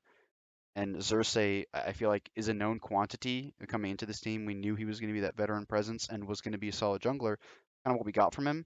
And I think from the Immortal side of things, they were probably expecting improvements from Insanity and were expecting more from Revenge and were expecting more from Raes and Destiny. And they really didn't get any of that from any of those players. And I feel like the entire roster, other than Xerxe, is just a big fat question mark. And I think, uh, man, I'm in like the range of like two to three for Immortals. Really? See, I don't have them that low. I, I just I just in... think because Insanity flopped so hard in summer and Revenge like just didn't. I don't think Revenge made any improvements. Yeah, so I I guess I differ a little bit on the Revenge thing. I will admit a lot of inconsistency out of Revenge, but I do still think he got better as the year on. I just don't think he got much better is the thing. And for me, I gave them a five. I think coming into the year, your expectations out of Immortals was that you you weren't supposed to go to Worlds, right? And technically you were pretty close, I guess. Like you who they did win a playoff series and you're a Against development roster. Sure, but you won a playoff series and you're not even like you're a development roster. Like remember this team was I think power ranked 8 or 9 for a lot of people. I had them at 7, I think. But I'm a I don't more, I'm an insanity exactly. stand, so Sure. Yeah, where the the disappointment does come in with insanity for me because I thought that he had a lot of room to grow and I don't think we saw that. In fact, I thought he kind of went the other way. Yeah. Um so that's why I still give them a 5 is because again their expectations weren't where EGs and TSMs were, but even still I don't even know if they really built that much. I think you built a little bit with Revenge and I don't really know if you built much anywhere else. And so it's it's like they didn't have high expectations, so it's like what can you really call a failure? But they did very minimal of their building or or whatever you want to call it. So that's I don't know. I just gave them an average ranking five. Maybe, I don't think they're too happy or too unhappy one way or another. And maybe two is too low because I think I gave Dignitas a two. But I mean, like I, I mean, probably a three, I guess. I said two to three, probably a three. I like. I think the only reason why they're a three and not a two in my books is Raes and Destiny's improved play at the end of the at the end of the season. I still think they're a big question mark. Like I'm not going to take three to four weeks of decent play and just completely ignore large amounts of inting that was going on with their bot lane in spring and like the, the, the good portion of summer. And same on the flip side with Revenge. Like there were some decent performances out of Revenge. There were some really good performances in Vex, but like they were few and far between. And the rest yeah. of it was a lot of like nothing. Like I think if you look to replace on this team, I'm looking at the AD carry and I'm looking at mid because I don't think that Raes is a an LCS level AD carry. I think that um, he's disappointed me a lot, as I've, I've, as I've said many times, and I think that Des or excuse me, not Destiny, Insanity is just going in the wrong direction. Uh, he was really, really like he didn't really make anything happen. Whereas like last year, he was insane, pun intended. Like that's what we saw from him, but that's what we expected from him, and he would make things happen. And yes, sometimes it would be coin flippy, but at least he would do something. Whereas like it feels like he's just sitting mid farming, doing absolutely nothing that is not the mid laner I want on my team. So uh, if it were me, I would look for another mid, and maybe you put him back that, down in academy. I don't know, but uh, it's hard to say what Immortals' options will be uh, for any of their roles, for that matter. But yeah, yeah, like like Insanity in his rookie split was like, oh my god, big plays and big ints, and then in Spring split it was like, oh okay, we're actually getting some consistency out of Insanity. He's actually really good in lane and has pretty good team fight impact. And then Summer split was like, uh, let's just go die a bunch and then not do a whole lot in lane. Yeah. Uh, so farewell to all three of those teams. Uh, I don't really have anything more to say on any of them. No, I say we we get into our our finals weekend. Yeah, let's get hyped. yeah, this is this should be exciting. Uh, I don't know if it will be as exciting as the last world spot fight. I have to be honest. I think the winner to go to Worlds or the, the fight to go to Worlds seems to be more exciting than the actual finals nowadays. Maybe I'm getting ahead of myself. Maybe the finals will be amazing, but I feel like it's really hard to top game five of the last World spot between C9 and TSM. Am I wrong? Just have to get some more game fives, then won't we, Blue Jay? Yeah, yeah, I guess so. Anyways, C9 versus 100 Thieves, where we're starting, right? Of course. Yeah. I guess where else would we start? Um, I think 100 Thieves is going to win this. I think there's. Wow. I, I won't be surprised if you go C9, but I think 100 Thieves is just a better team. I think that they get their advantages in the early game.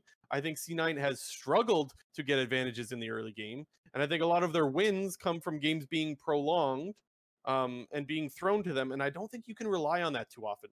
Now, with that said, 100 Thieves hasn't been the best at holding those leads, but again, that was more so playing against a team like Team Liquid.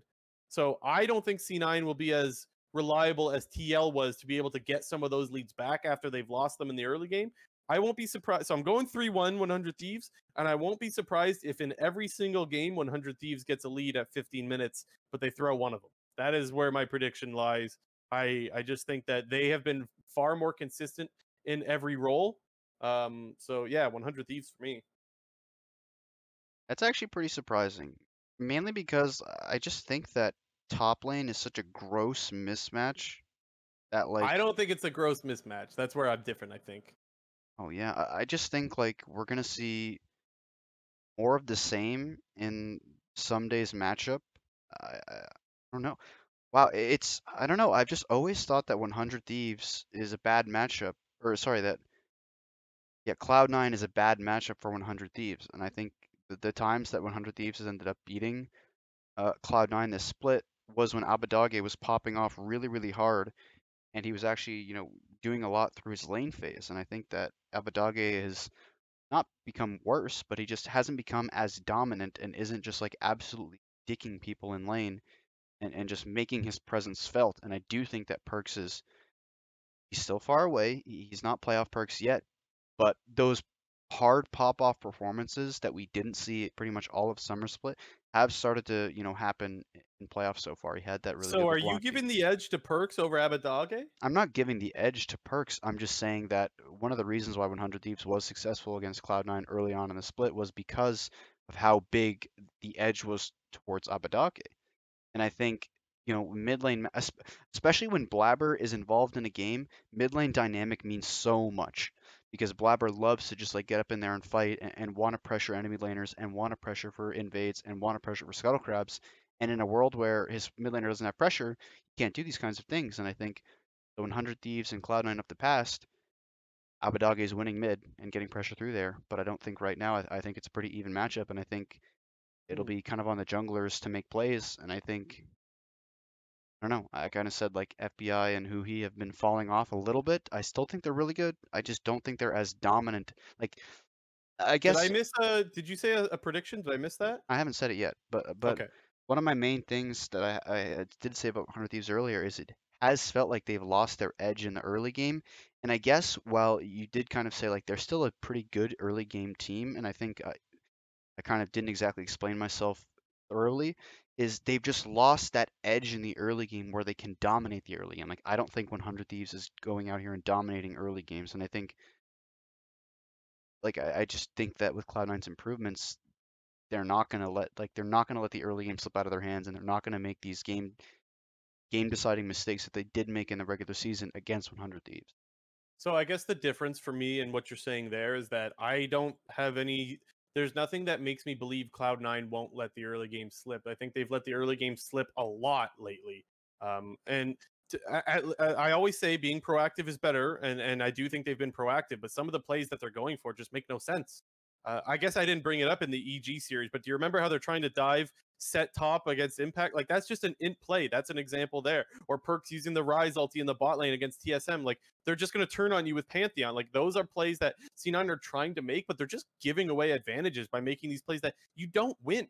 And so that's why, I, well, I first of all, I also think that 100 Thieves has been getting their own advantages, but also C9 has been giving away advantages. And so that's why I think there's a really big mismatch in the early game. And that's why I think in all four games, matching my predictions, if it's a 3 1, that's why I think in all four games, I think 100 Thieves will have the lead. But their macro has been pretty lackluster, and they their ability to force fights around Dragon. Uh, with their on their terms and with their vision is where they've struggled, and that's why I think they're going to throw one and that's why I give it three one for 100 Thieves. I, I think that they will win the early game, but who knows? I, have been wrong before. Uh, the other thing that I want to add as well is you talked about the top lane mismatch. I think Ssumday's looked a lot better in playoffs. Um, I don't agree with them giving counter picking oh. into Alphari every time.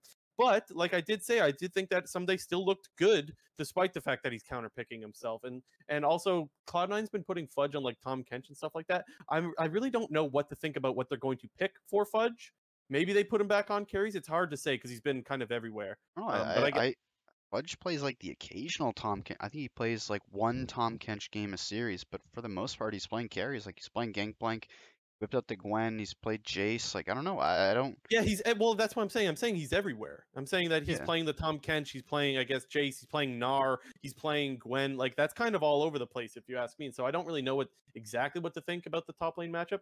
But regardless, I don't think that it's a huge mismatch. If it's if it's a gap in the favor of Fudge, I think it would be kind of similar. Whereas he gets a lane advantage against an Ornn where you're supposed to, and I don't really see it being much more than that. Yeah, I guess I just don't ever see Cloud9 opting into tank versus tank top lane.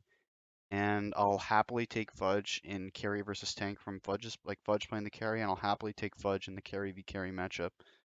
Um, hmm. yeah, I mean, I guess my only other thing would be in this series is like, uh, just don't give either team OP jungle picks. Like I would be really surprised if either team is like willingly giving up Xin Zhao or Diana unless they're trading for the other. Like I think we'll see a lot of jungle bans this series. I think I'm gonna assume that we're gonna see like a lot of like tier three junglers come out in this series because I'm expecting high priority on Diana and Xin Zhao in the form of bans. Also Viego, and therefore I think we could see like people reach down at that champion pool uh, like maybe we see, you know, some Lee Sin, maybe some Olaf, maybe some Trundle. I don't know, maybe both of them play Olaf. We know that they're both Olaf players. Yeah, but at the same time, I also think support sort of style like of top and mid have gone down. So when teams do pick Olaf, it's more of like a we're playing with the, it's that like style of comp that 100 Thieves ran in Game Five, where they're just playing extremely early game oriented, and I don't think you can do that with either series. And should be a fun series, though. I'm I saying think three one. I think that's fair to say. Okay, that's what I was going to ask you. And okay, I was so... I, honestly, I was even more leaning. I was leaning more towards a 3-0 than a 3-2. Really? Like if I had okay. to, if I had to not pick 3-1 and say 3-0 or 3-2, I would have said 3-0 Cloud9. Interesting. But I'll say 3-1 because I can. Interesting, interesting. I okay. So uh, we each got 3-1, but I got 100T. You 100T. You got C9. So then going to the finals, one of them will have to play Team Liquid. I think we're both going Team Liquid on this one. Is that fair to say? Mm, well, uh, oh god. uh, Oh, hold on. hey now. I- I'm I'm I'm not even gonna give a prediction because it's my my prediction is gonna completely hinge on this the series that Cloud9 plays against 100 Thieves. If Cloud9 plays a not so clean series but still wins, um, I'm gonna take uh, Team Liquid. And if Cloud9 plays a good series, I'm gonna take Cloud9. I think I'm taking Team Liquid regardless uh, if 100 Thieves wins. So I think more often than not, I'm picking Team Liquid. But if Cloud9 plays well against 100 Thieves, I'm going to take Cloud9. I am going to go back to my original prediction and say 3 0 for TL in the finals. Wow. Uh, I know, I know. No way. I think they're the best oh. team. But how is it how is it going to be 3 0? Because I don't think that. Look, you got to remember for one that they threw a huge 12k gold lead. I I don't expect that to happen again. Like that is a game where to me TL is definitely winning that game. And again, I don't like the way that they drafted into Alphari. I think that you can't just give him free counter pick all day long when he's blind picking. he's blind picking and then you're giving him the counter pick. I think that they got away with quite a bit there and I do think that Santorin looked a little bit worse. Like I mentioned earlier, I think I expect a little bit more out of Santorin. I thought he was a little bit lackluster in that series. I think he'll be better and I, I think still think that TL is going to 3-0 that series against 100T. To me, eh, I feel pretty confident, and, and, maybe I'll be wrong, and maybe my opinion may change. But for now, I feel fairly confident in saying TL one, 100 Thieves two, and C9 three in that order of of power rankings. And if I'm wrong, I'm wrong. I've been wrong before, but that's that's how I feel about it at the moment. Yeah, I think just for me, like if they face up against Cloud9, like if you look at that first series, I think Team Liquid played their best series. They played their best league of all summer, in that game against Cloud9, and it was a 3-1 and easily could have been a 3-2 for either side because of that whole, you know, Baron flip at the end of game 4 there. And like Cloud9 was playing pretty bad in that series. And Yeah. I don't think they're playing insanely well right now, but I think they played better than they did against Team Liquid against EG and TSM. And obviously they're they're not as good as Team Liquid obviously, but I I just don't I don't see winning oh. 3-0.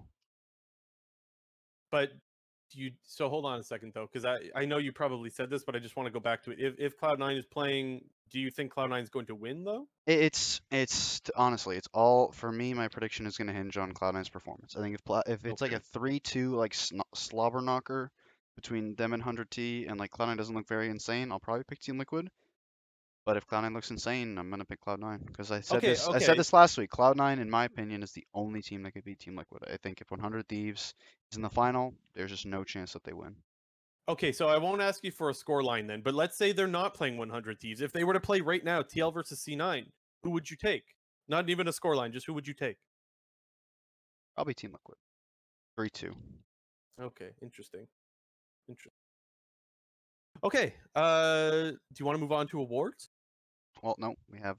Well, yes, but the awards you're referring to are the LCS split awards. Yes.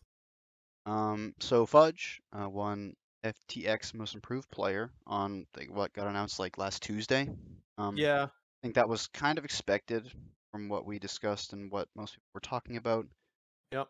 Um, yeah, I- yeah, uh, there, there's He was garbage to start, and he was great as the season went on. I think it's that simple. I don't have anything more to say other than that. Yeah. Uh, and last up, uh, I think they announced MVP.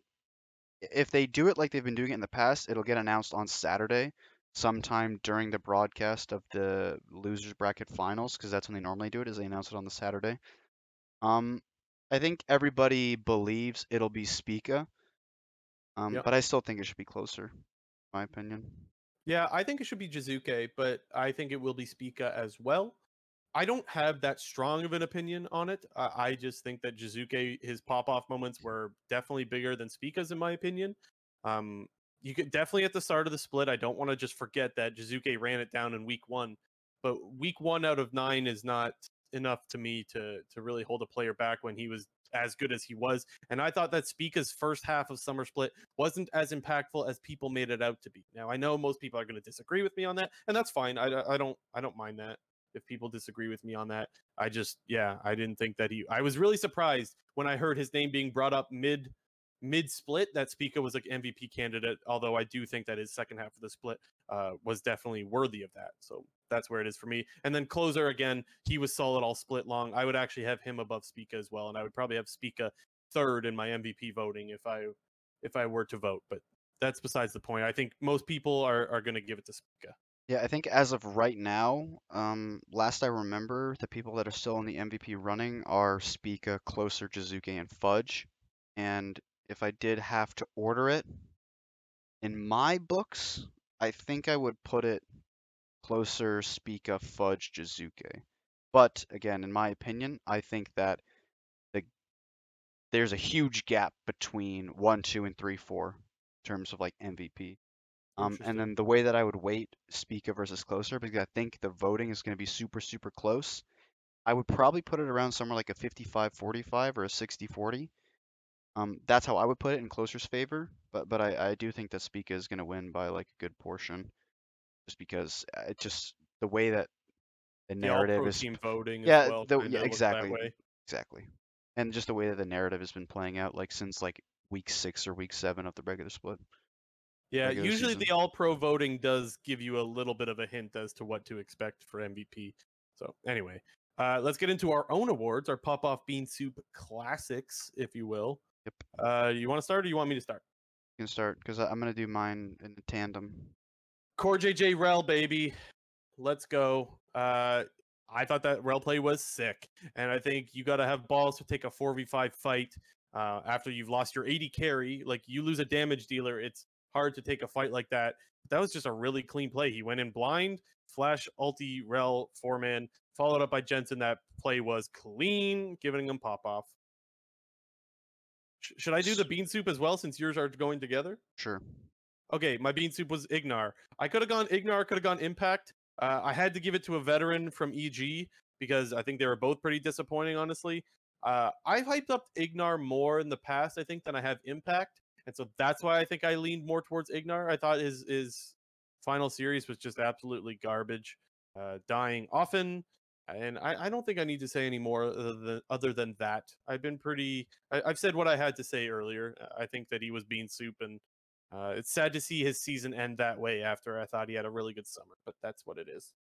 All right. Well, my pop off was the carry top laners, and my bean soup was the tank top laners. Uh, so Mm, my pop off, kind of like Fudge Alphari, and my bean soup was Impact Ssumday. Um, we obviously discussed this a lot at lengths, but you, you just can't be can't be using your draft advantage in the form of top lane counter pick to pick a tank into a car- into a scaling carry. And Yep. uh, yes, Jace is a scaling carry with, with the with the new items and whatnot. that's Um, less of a Ssumday thing and more of a, a coach slash team drafting thing, though, right? I mean, still, but like, uh, there's like, uh, I I highly, I mean, I highly doubt that Ssumday is like, I mean, I hope for his sake, like, yeah, give me fucking Ornn and shit and whatnot, like into this carry player. Like, there's no, like, if this guy is actively asking for these matchups, the problem is even worse than I thought. That's the that's just the classic meme. Yeah, Did I you don't know. see? This is totally off topic, but it's kind of relatable. Did you see the post from uh, Solo saying like the best tweet will get like the tattoo on the inner part of his lip, and No. someone commented "lock me in Ornn" or something like that. Oh Jesus. I just thought I thought that would be kind of the best one to have him get as a tattoo. But anyways, Yeah. topic. Um, I don't know. It just it really feels like tanks are not viable at all right now. The only tank that I think is like actually viable is Tahm Kench, Hmm. and I don't know. The only other quote unquote tank you could say is Gnar, but I don't really classify Gnar as a tank. I I think I classify him more as like a bruiser, yeah, especially because I think it's more beneficial when you build the sort of damage style of Sunderer and uh. And I also we we've kind of been seeing a, a little bit of like Wit's End third item as well being played on Gnar. Um, so I think he, does end up being more of a damage dealer than a tank per se, even though the champion is like naturally tanky. But like I, I really don't want to see anybody play any tank other than Tahm Kench because I think Tahm Kench is actually still it, still a pretty good pick on support. Don't fucking play support. I don't mind the tanks. Uh, where I agree with you though is that they're picking them, they're counter picking themselves. That's Yeah. where I don't like the tank. Like that's just I don't care what you're playing, whether you're playing a carry or a tank. Don't counter pick yourself. Like that's what you shouldn't be doing if you're a solo lane and you have the pick advantage. Like why even be red side if you're not going to use your counter picks? If you're just going to lock in Ornn last pick. That, that, that is like man, that is so what 2019, 2020 LCS counter picking yourself with tanks. Yep. That's a problem that we, I thought we were done with. Thought we were done with that problem, but I guess it crept back. Back. All right. What's next, JT? Oh, we're gonna do a little international update part two, as Worlds is slowly approaching. We're getting there. Finals are kind of being playoffs and finals are happening all around the world. But there was some pretty major news that just dropped fairly recently that apparently Worlds is going to be moved to, To Europe. And no longer will be in China. That's kind Yeah, of yeah. that just dropped. That just dropped earlier today as we are recording this. Uh, so the rumor is Iceland again. Um, that at least that's what I was hearing from Hotline League is that Iceland makes sense. To me, that's a lot different. Or Iceland and Berlin were Travis's two best guesses. Uh, that makes sense to me, honestly, that you would go back to because who the hell knows what the hell COVID's going to look like? You could have some random outbreak all of a sudden, and then you know what I'm saying? Where it's like that's where you'll be happy if you're in Iceland to do that. Now we don't know what the actual announcement is yet from Riot. They haven't made their announcement as to why they're doing this yet.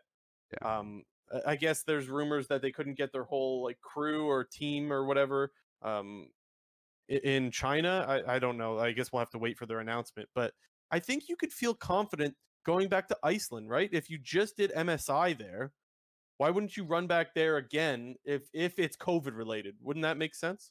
Yeah, it it does. I don't know what's the word. Like it does like uh, there's some safety in that they just held the last international event in Iceland. With That, no like- problems, right? Yeah, and that they could or run major it. problems Yeah, that that they could run it back there and like shit wouldn't be scuffed. Yeah. Like it's not like they had to make some like impromptu scuffed setup in a different country. It's like, oh no, the foundation's already there. We know what we're doing, and just have to do it again. The only thing I care about is what does this mean for time zones? Like where what time are these games at? And I don't think that that answer is necessarily obvious because maybe they try to cater the times better to China No uh, because the worlds was supposed to be in China. I don't I don't I have no idea. Maybe it's just regular LEC time, which is like morning for North America, which is not bad. At least you don't have to watch games at like 4 a.m. and stay up till 10 a.m. Yeah. Uh, I, yeah, I don't know. That that's a mess. I, we'll have to wait and see what the times look like, but I'll definitely be keeping my eye on that when they if they announce that. Okay. Um, going on to the regions themselves. Um, we'll start out with LCK because Mhm. LCK finals are happening this Saturday at four in the morning, Eastern Standard Time. Uh, it's Damwon versus T1. Uh, Damwon 3-0 Nongshim in the semifinals. T1 3-1 Gen G in the semifinals. We're Mhm. having Faker versus kkOma finals. Winner gets the 10th LCK championship. Yeah. Yeah, the first one to get their 10th is, is kind of hype. Uh yeah, I think that I think that's really cool honestly. I think that that makes the series a lot more hype than if it were Gen G honestly. And I'm I'm a Gen G guy. I love Gen G, but let's be honest, this makes it a lot more hype, right? The storyline anyways. Like I said, I've said this for like two weeks now. League is always better when Faker is winning. yeah. I don't hold that like don't get me wrong, I definitely like uh, watching Faker, but I'm not that I guess my opinion on it isn't as strong as yours. Like when Faker is not at Worlds, I while I would love to see Faker at Worlds, I'm not that disappointed in that I like seeing a new person win or a new team win because when you commit your whole life to a game, I don't mind seeing someone new win it. Like eh, it's really it would be really sad to commit your life to a game and never get to taste true victory, which is what Worlds is. And a lot of players have to do that. And so that's why I don't mind if it's not Faker running it back and winning it again. Although it's it is nice to celebrate such a good player. I, I don't feel that strongly about it because if it's not him winning again, then it's someone else that gets to taste that sweet, sweet victory. And I think that's pretty Um, do you want to do a quick prediction? Just for Damwon. yeah, me too. I'm gonna say three one. Uh Yeah, I guess 3 1. I don't have that strong of, him, of an opinion because I haven't watched the series as of late. Normally, I would watch the Gen G series for sure because they're my LCK team, but it kind of got spoiled for me. So I didn't want to watch my team lose. So I didn't watch it. I, I woke up planning to watch it. And yeah, I mean, by the time I was, before I was able to watch it, I already heard what had happened while watching LEC and LCS and stuff like that. I don't remember who spoiled it, but some broadcast spoiled it. I went, ah, crap. So Anyway. Uh, the other thing to just quickly note out of LCK is with Damwon and T1 being in the finals, uh, both of them have locked a world spot, and due to Gen G's spring performance and their summer performance, just in terms of final placements, they are guaranteed a world spot, whether that be um, third or fourth. Uh, Let's go Gen G. Yeah. So basically, T1 and Gen G at the very least have three and four, and Damwon at the very least has two. So Damwon's going as a top two most likely, and then you know there's you know th- that's going to be scary. One of T1 or Gen G is going to be in play-in stage. That is going to be fucked. Yeah. Well, that that's what's so interesting because I don't remember feeling like there was a huge threat out of the four seeds last year. Like from LPL, LGD didn't really look that great, yeah, and then Mad, Mad, Mad didn't even make it out. Yeah. But like it feels like this year, it feels like it's going to be different. Dude, it's because the top teams in LCK, even like the top five, maybe six teams, are all pretty close to each other. Yeah. Like so top five in LCK are good. Yeah. So, anyways, I think play-ins will look a little bit different with the four seeds this year versus last year. Yeah. Um. Okay. Next up, we have LEC very spicy weekend in the LEC, similar to the LCS. Uh, got wrapped up on Sunday with a the El Clasico of G2 versus Fnatic. Ended up going Fnatic's way 3-2. I think that's only like the second time that Fnatic has beaten G2 in a best of five series. Don't quote me on that, but I think the only other time they beat them in a BO5 was season 10 in the first time in, in summer when the first time they met in playoffs. Fnatic won, and then G2 beat them in the rematch in the finals. Other than that, I don't know if Fnatic's ever beaten G2 in a best of five.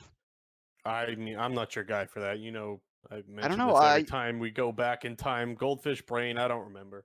I don't know. Like even when Fnatic won LEC both times in 2018, um, I don't even know if they had like I don't think G2 made it that far. Now this is the first time though that G2's not going to Worlds, right? Yeah. That's crazy. That is very like insane. There's a lot of new memes you could talk about now, like no Perkz, no worlds. Like the sneaky one is dead, unfortunately. Rip the no sneaky, no worlds meme. But yeah. with that, a few new ones can be born. No Perkz, no worlds, no. Well, also d- no Doublelift, no worlds. Rekkles, go new team bomb out, like when he went to Elements yeah. in season five. Didn't Ugh. do very well, and then his replacement AD carry on Fnatic was like actually super insane when like Steelback was like for whatever reason, like the best AD in Europe back in season five. Even upsets looking pretty damn good with well, Fnatic right now too. Yeah, upsets looking. I feel bad for Rekkles. I think the most. Yeah, yeah. I don't know. Like, yeah, yeah, I, I do really feel bad for Rekkles because I think him and Jankos were probably the two players that were actually playing pretty well for the majority of both spring and summer, even though it wasn't, even though G2 wasn't super successful. Um, because their uh, their solo solo laners were doing a bit of trolling uh, this summer. But dude, that series was so crazy though. Fnatic G two. That if you guys haven't watched that one, go go watch it. That was a great series. Yep. Uh, who do you think is the best team in, in Europe right now? I, I I know who I'm going with. Well, it's Mad Lions, obviously, but I'm just yeah. thinking like if either team has a chance to beat them. So I, I think it's obviously Mad Lions. I just wasn't sure how close you were with with with, for Mad Lions. Now, that doesn't mean I don't think the other teams can beat them, but I just think what I've seen so far, I think their macro is hands down the best. And I think they have an off switch if they need it. I don't think Fnatic has that by any means. Yeah, Fnatic, which are... by the way is a good thing for viewers because watching Fnatic is so much fun. But I think it hurts them a lot. They throw a lot of their lead. Um, but yeah, anyway, I, I just think Mad looks the best right now. I think Rogue has fallen off a little bit from spring. I would have, well, I did say hands down, I thought Rogue was the best team in spring, even though they lost to Mad Lions for MSI. I, I that was for me one of those moments where the better team didn't win. I, I, but this time around, I think the better team is winning, and I think Mad is the best looking team at the moment. Yeah, uh, I if I had to pick, I would probably pick Mad Lions as the winner. It's difficult to say because I would think based on history, just have to say that Fnatic has a better chance to win than Rogue because it does seem like Mad Lions kind of have their number. Um, their number being Rogue's number. Um, and I honestly can't even like think of like how a Mad Lions versus Fnatic matchup looks like because I don't think they've ever played a BO5 against each other, and I their their regular season matches don't really stick out. So I feel like should Fnatic beat Rogue and make the finals, it's like a series that like there's really no information on.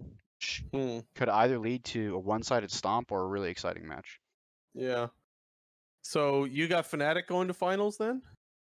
No, well, I just said if Fnatic were to make finals. Okay.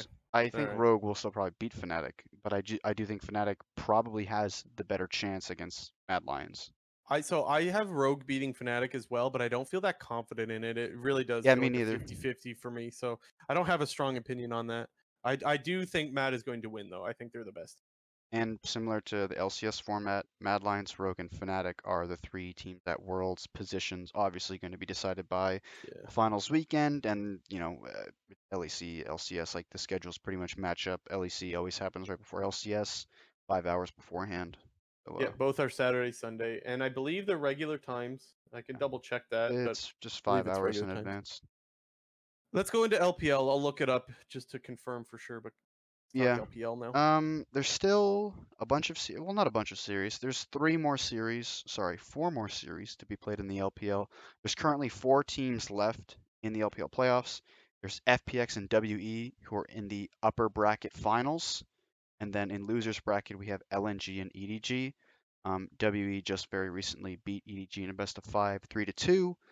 Um, fairly surprising, similar to RNG, a team who was doing very, very well in the regular season, and EDG's basically been that number two team in the LPL uh, for what feels like the entire year. They were the second best team behind RNG in Spring Split, and in Summer Split they were the second best team behind FPX. Um, so you know, we're gonna have to see if EDG can make their losers bracket run into finals to see if they can get some revenge on FPX because FPX was the ones that knocked them out in Spring Split playoffs last year, and we always know LPL is a banger. Uh, yeah, I gotta I catch am- up on LPL. I'm very watched enough. s- I'm scared of the LPL at Worlds. Yeah, me too. That's the only thing that I know is that I'm afraid of them. Um, but I haven't watched enough to really have a strong opinion on who I think is going to take it. I'm not going to make any predictions for LPL. Uh, it would just be blind luck. I think FPX will win. I think they should have won in spring, but uh, RNG played better on the day. Interesting. Another one of those where you think the better team didn't win. Yes. But it's it's Uh, it's even hard to say that because like RNG like won MSI and it's like, yeah, they looked really really good, but I also think FPX would have won. Hmm. Anyways, the LPL games start on Thursday. Uh, Yeah. Thursday at 5 a.m. Eastern. Opal Uh, Gears. that that would be 2 a.m. on the West Coast, so Pacific. Um, and then Friday, same thing, same time. Friday on August 27th, WE plays FPX, and Thursday is the EDG LNG game. So yeah, and then just to confirm, the the EU stuff and and NA stuff is the same. Saturday, Sunday, regular times there. So yeah. And uh, last up in our little international update was I don't even know if I would call it news because it's not necessarily news, but it's news to the un to the people who don't know. And I was I'm one of those people. I didn't even know that the VCS they haven't even done a summer split. Like, yep. They haven't played a regular season. They're not in playoffs right now. Like I remember I read this Reddit thread uh, just this afternoon. This was another Reddit thread that just came out this afternoon uh, from a guy who covers the VCS a lot. Um, well, he said this in the Reddit comments. This was the guy who made the post saying that he has a lot of inside sources in the VCS and is a guy who's been covering it for quite a while now. Basically, you know, kind of reminding people that the VCS is still a league that exists, even though they haven't been playing matches, and that he himself doesn't even know what the world's implications are going to be. Kind of hypothesized that, you know, they're not going to be playing any form of summer split slash playoffs, and I think therefore like a kind of world's qualification tournament.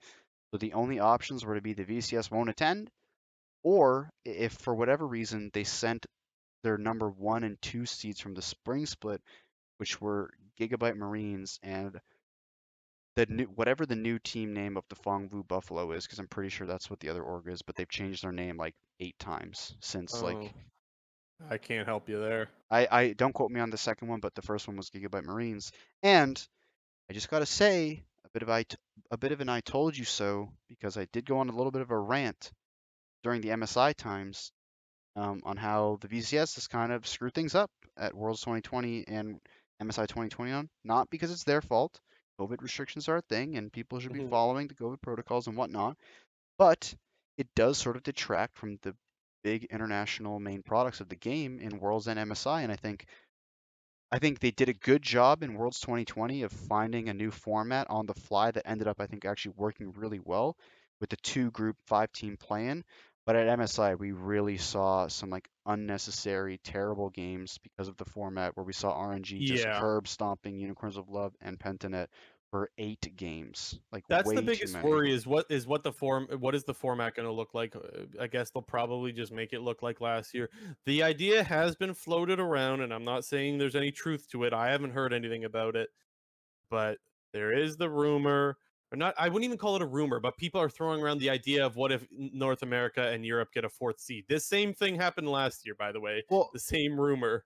okay, well, it, I think that is the obvious answer, but I think another idea that I wouldn't even say has been floating around, but I read like when I was scrolling through the thread, I scrolled through quite a bit, and like two comments are basically saying like they should they should hold an additional an additional stage of worlds before the playing stage and some just like rapid fire like you take the fourth team from NA for the play-ins? Yes, but no, but no, but the thing you got to take into consideration is the VCS number one seed auto goes into the main stage of groups, and the VCS number two seed goes to play-in.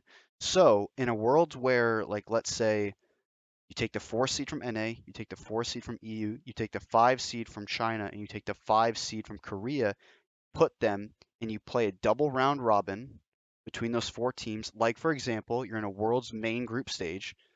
So you have four teams in a group. Each team is going to play a total of six games. Team who finishes first in that group goes and fills that VCS one spot, which is in which is therefore in the main stage of Worlds, and whoever finishes second goes into playing stage. So you're not necessarily. I don't think they're going to do that. I don't honestly. think they're going to do that, but I want them to do that because that's way spicier than just removing two teams. I wonder what it would feel like if, let's say, you allow G2 or TSM to go to Worlds. I wonder how it would feel if one of those teams ended up beating you in an important game, and how salty you would be, at, seeing as these teams did not qualify for Worlds. I feel like that's a problem right there. Um, Yeah, but that but that's I why I, that's why I think some sort of additional stage makes more sense because it does feel like you kind of earned your spot as opposed to being given it. Because I don't think that like because I, well uh, I do think that the LPL and the L and the LCK are better regions than EU and NA. So I think the fifth seeds from LPL LCK should be given the chance to fight against the fourth seeds of the LCS and the LEC if they wanted to do that. In my opinion, I think the only routes to go are lose two teams or you play some sort of qualification for those remaining two seeds. I don't ever see a world because I do think you are right in the sense that like you can't just give a spot to somebody. Like I feel like they have Yeah. to earn it at least a little bit. I'm not for that, but I guess I could I would maybe be able to be swayed. I don't feel strongly about it, but my initial thoughts are I'm not for it. I, I would be against sending teams that have been eliminated to go to worlds where it's like that's part of, of winning worlds is being one of the best teams in your region and earning your spot at worlds. These teams did not do that by being fourth in their region, where you're only supposed to have three go. So that's where but again, maybe I could be swayed if, if with a little bit of convincing, but anyways, uh, that's besides the point. One one last other thing is is it okay if I move on to something else? Sure. I said I said sure. Oh, okay. One last thing, um, that uh, an idea has been floated around that because Worlds will no longer be going to China this year, there's a chance that next year they try to go to China, Yeah, that sucks balls. and that should be the year that they're supposed to come to North America. So it looks like North America is kind of getting screwed again. And one of the the ideas being floated around on Hotline League was maybe Riot tries to make up make it up to North America by giving us MSI. Now, I before you say your opinion on that, I just want to say hell no man i don't want msi i i am not an msi guy i don't like msi nearly as much as i like worlds. If i found out that they gave us msi i would be absolutely pissed because i just want worlds. That's what i want to go to. I don't give a shit about msi to me the two while msi is exciting it is just not even close to what worlds is for me personally. That's where i fall on it but now I want to hear your thoughts. Would you be happy or not happy if they said, "Well, look, we can't give you worlds, but we'll give you MSI"?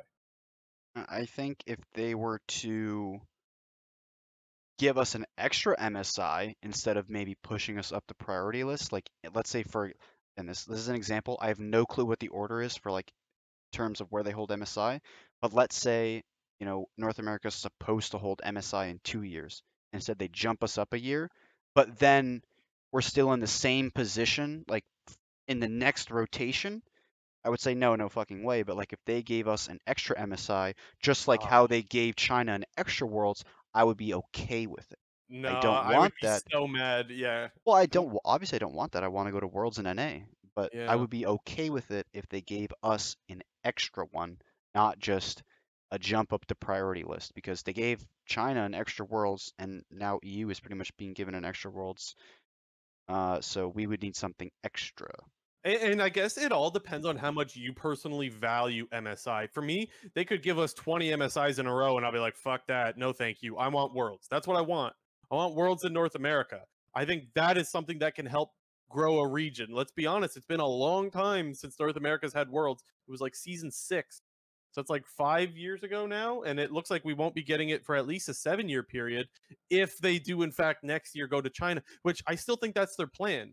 My guess is so okay so for people that don't know on the 10th anniversary which was last year's worlds they were supposed to do this big thing this big 10 year uh, anniversary worlds thing in china. Covid happened they weren't able to deliver on it. The plan was to try to deliver on it this year. Clearly covid's still kicking around and so they're like well damn we can't do it this year. So maybe they're just going to keep pushing it back. My guess is they still want to do that really big worlds event but do it in china where the re- where it is biggest I don't blame them for that whatsoever. That I get.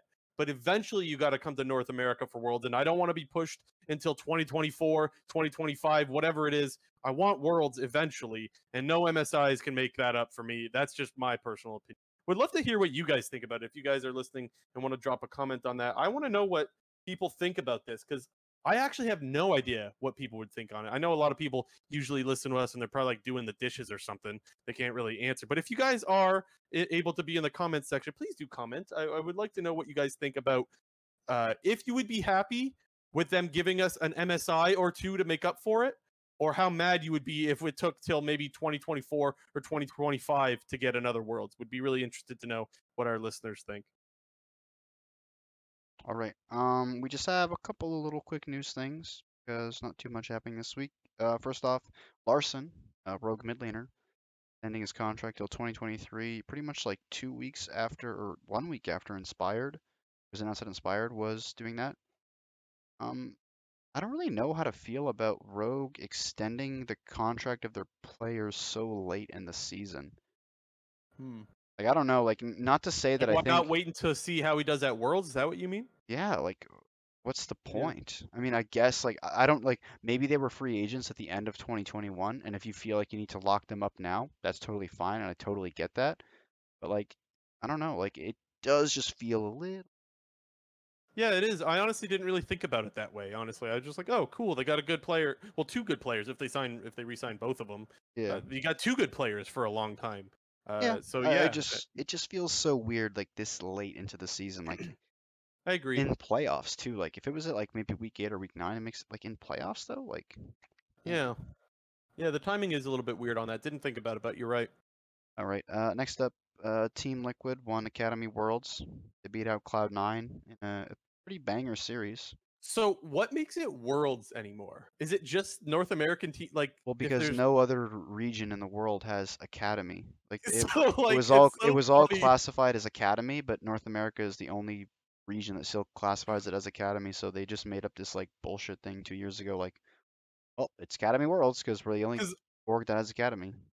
So you were the one that got me watching. I didn't even know it was happening. You messaged me. I was like, "Oh, cool, I'll watch it." And as I'm watching it, I hear Crumbz say like they win Academy Worlds, and I'm like, "Worlds?" Like that's that's a funny way of putting it. Uh, Hey, they're, like, they're grasping at not- straws here. Like it's, it's not wrong. yeah, it's still a little bit misleading though. But anyways, that was against C9, and the only thing interesting that I saw because I only watched Game Five was uh, um, uh, top laner C9. What the hell is it? Darshan, Darshan. locked in Tryndamere in Game Five. I saw, dude. I didn't. Wa- I watched game three and part of game four, and then I like watched the. I saw the post thread match after, and was like, Darshan locked in Tryndamere in game five. What the fuck's that about? Yeah, I saw the very end of Game Four. It was actually really hype. It was like a kind of a backdoor, kind of not. I can't really explain it, but anyways, hooray! Team Liquid Academy World Champs? Question mark. All right. Uh, last up, after the sort of EU Worlds news dropped, Doublelift actually put out a tweet, kind of as like a somewhat follow-up to his update video, where he was talking about how he's gonna take a break from League and wanted to sort of find the passion to play again and not just mindlessly stream it on solo queue, or mindlessly stream in a solo queue, but with the idea of Worlds going to EU, Doublelift teased the possibility of going to EU to stream. I yeah, cool. I don't really have too many other thoughts about it. I think it's pretty sweet. Uh, I think there's a chance now. I don't know. We don't know where it is yet, but there's a chance that Doublelift might be able to do some content with some players and stuff like that if he's over there while Worlds is happening. Especially if one of the players gets knocked out. Um, I'm sure that maybe uh, during some of his streams he could have some players on and do some interesting things. So I guess I'm just interested to see what he's got in mind because I don't think you just go over to Europe just to do solo queue. I mean, maybe that's what he's doing. I, I don't know. We'll we'll see what he has, uh, what ideas he has. there's always a lot of content and therefore money to be made when anybody is streaming solo queue matches that involve like world caliber players. Like I feel like streaming from like pro players during worlds and international boot camps has been on the decline. Go back and like to, to the old days of like when Cloud9 with like Sneaky Meteos and Jensen were like actually streaming a lot and they would stream at like their international boot camps and that was always like hilarious. Like the first one they did with Rush was also super funny. But now it feels like there's a lot less streaming going on with like big time players across all regions. And I think, you know, it would just be very entertaining to watch if Doublelift was over in EU playing a solo queue match with a bunch of like insane pro players. And Yeah. like he would just get a lot like financially it just makes sense if that's what he wants to do and feels like he'll he'll have the passion to play and doesn't feel like he's just like a it's like a mind numbing job because that's kind of how he described it was like that was his job and he wasn't enjoying it. So I feel like as long as he enjoys it, I feel like he should just go do it because he's guaranteed to make a lot of money out there with a ton of viewers. I'll just also add that Meteos replied to his tweet saying, "Let's do it." It's Meteos though, man. Uh, Trying to get a read on that guy, even when you hear him talk, is hard to know whether he's trolling or not. Let alone Twitter. I have no idea how serious or not serious he's being because it's Meteos. So Dios is just a bit of a meme at this point in the good that way. guy is a huge memer, and I love him for it. Um, but that's gonna do it for this episode. This was a fun episode. I enjoyed this. Lots of stuff going on. This is man. It's getting exciting, right? Worlds is coming. This is the exciting time of year, and so uh, yeah. I mean, I think it's normal to start to get excited now that we know who's going to Worlds and the the finals are happening in all these regions. The series have been really good between the hype teams. Like C9 TSM was great. Fnatic G2 was great. Like it's just uh, it's such a good time to be a league fan. Um, uh, remember, guys, as I always try to remind you, subscribe if you have not. Also, hit the like button and comment because that stuff seems to actually help a lot more. I mean, I knew it helped, but the comments helped us a lot this past week. We saw a good jump in our viewership. So if you have the time, please drop a comment and like and all that stuff. You know it helps us very much. Uh, any last shout outs, JNT? Um, no, Go follow JNT on Twitter. I don't need the followers. out in a while. Honestly, well, because here's the deal. Like, we're gonna reach in a certain point in like two and a half weeks where I'm gonna start like either yes, I'm either gonna start like posting. Uh, I'm not gonna say that actually. Uh, I'm gonna start posting cancerous stuff on Twitter about the New York Jets if they're playing bad, and for whatever reason, if they're actually good, you'll also be seeing a bunch of cancerous stuff on that. So, uh, Okay, don't follow JNT on Twitter. Is that the? Unless uh, unless you want to get Unless you're a spammed. Unless you want to get spammed um, in the months of September and October. Okay, we're blabbing on for quite a while here. Thanks so much for coming back every week, guys. We apologize that we can't do live shows. We will start doing them probably in a few weeks, maybe around Worlds. That's still to be determined, but we will update you on Twitter. I will tweet out when we abo- are about to go live again. But for the next couple of weeks, expect recordings. This has been episode 56 of the Clown Fiesta podcast, and we will see you guys next week. Bye bye.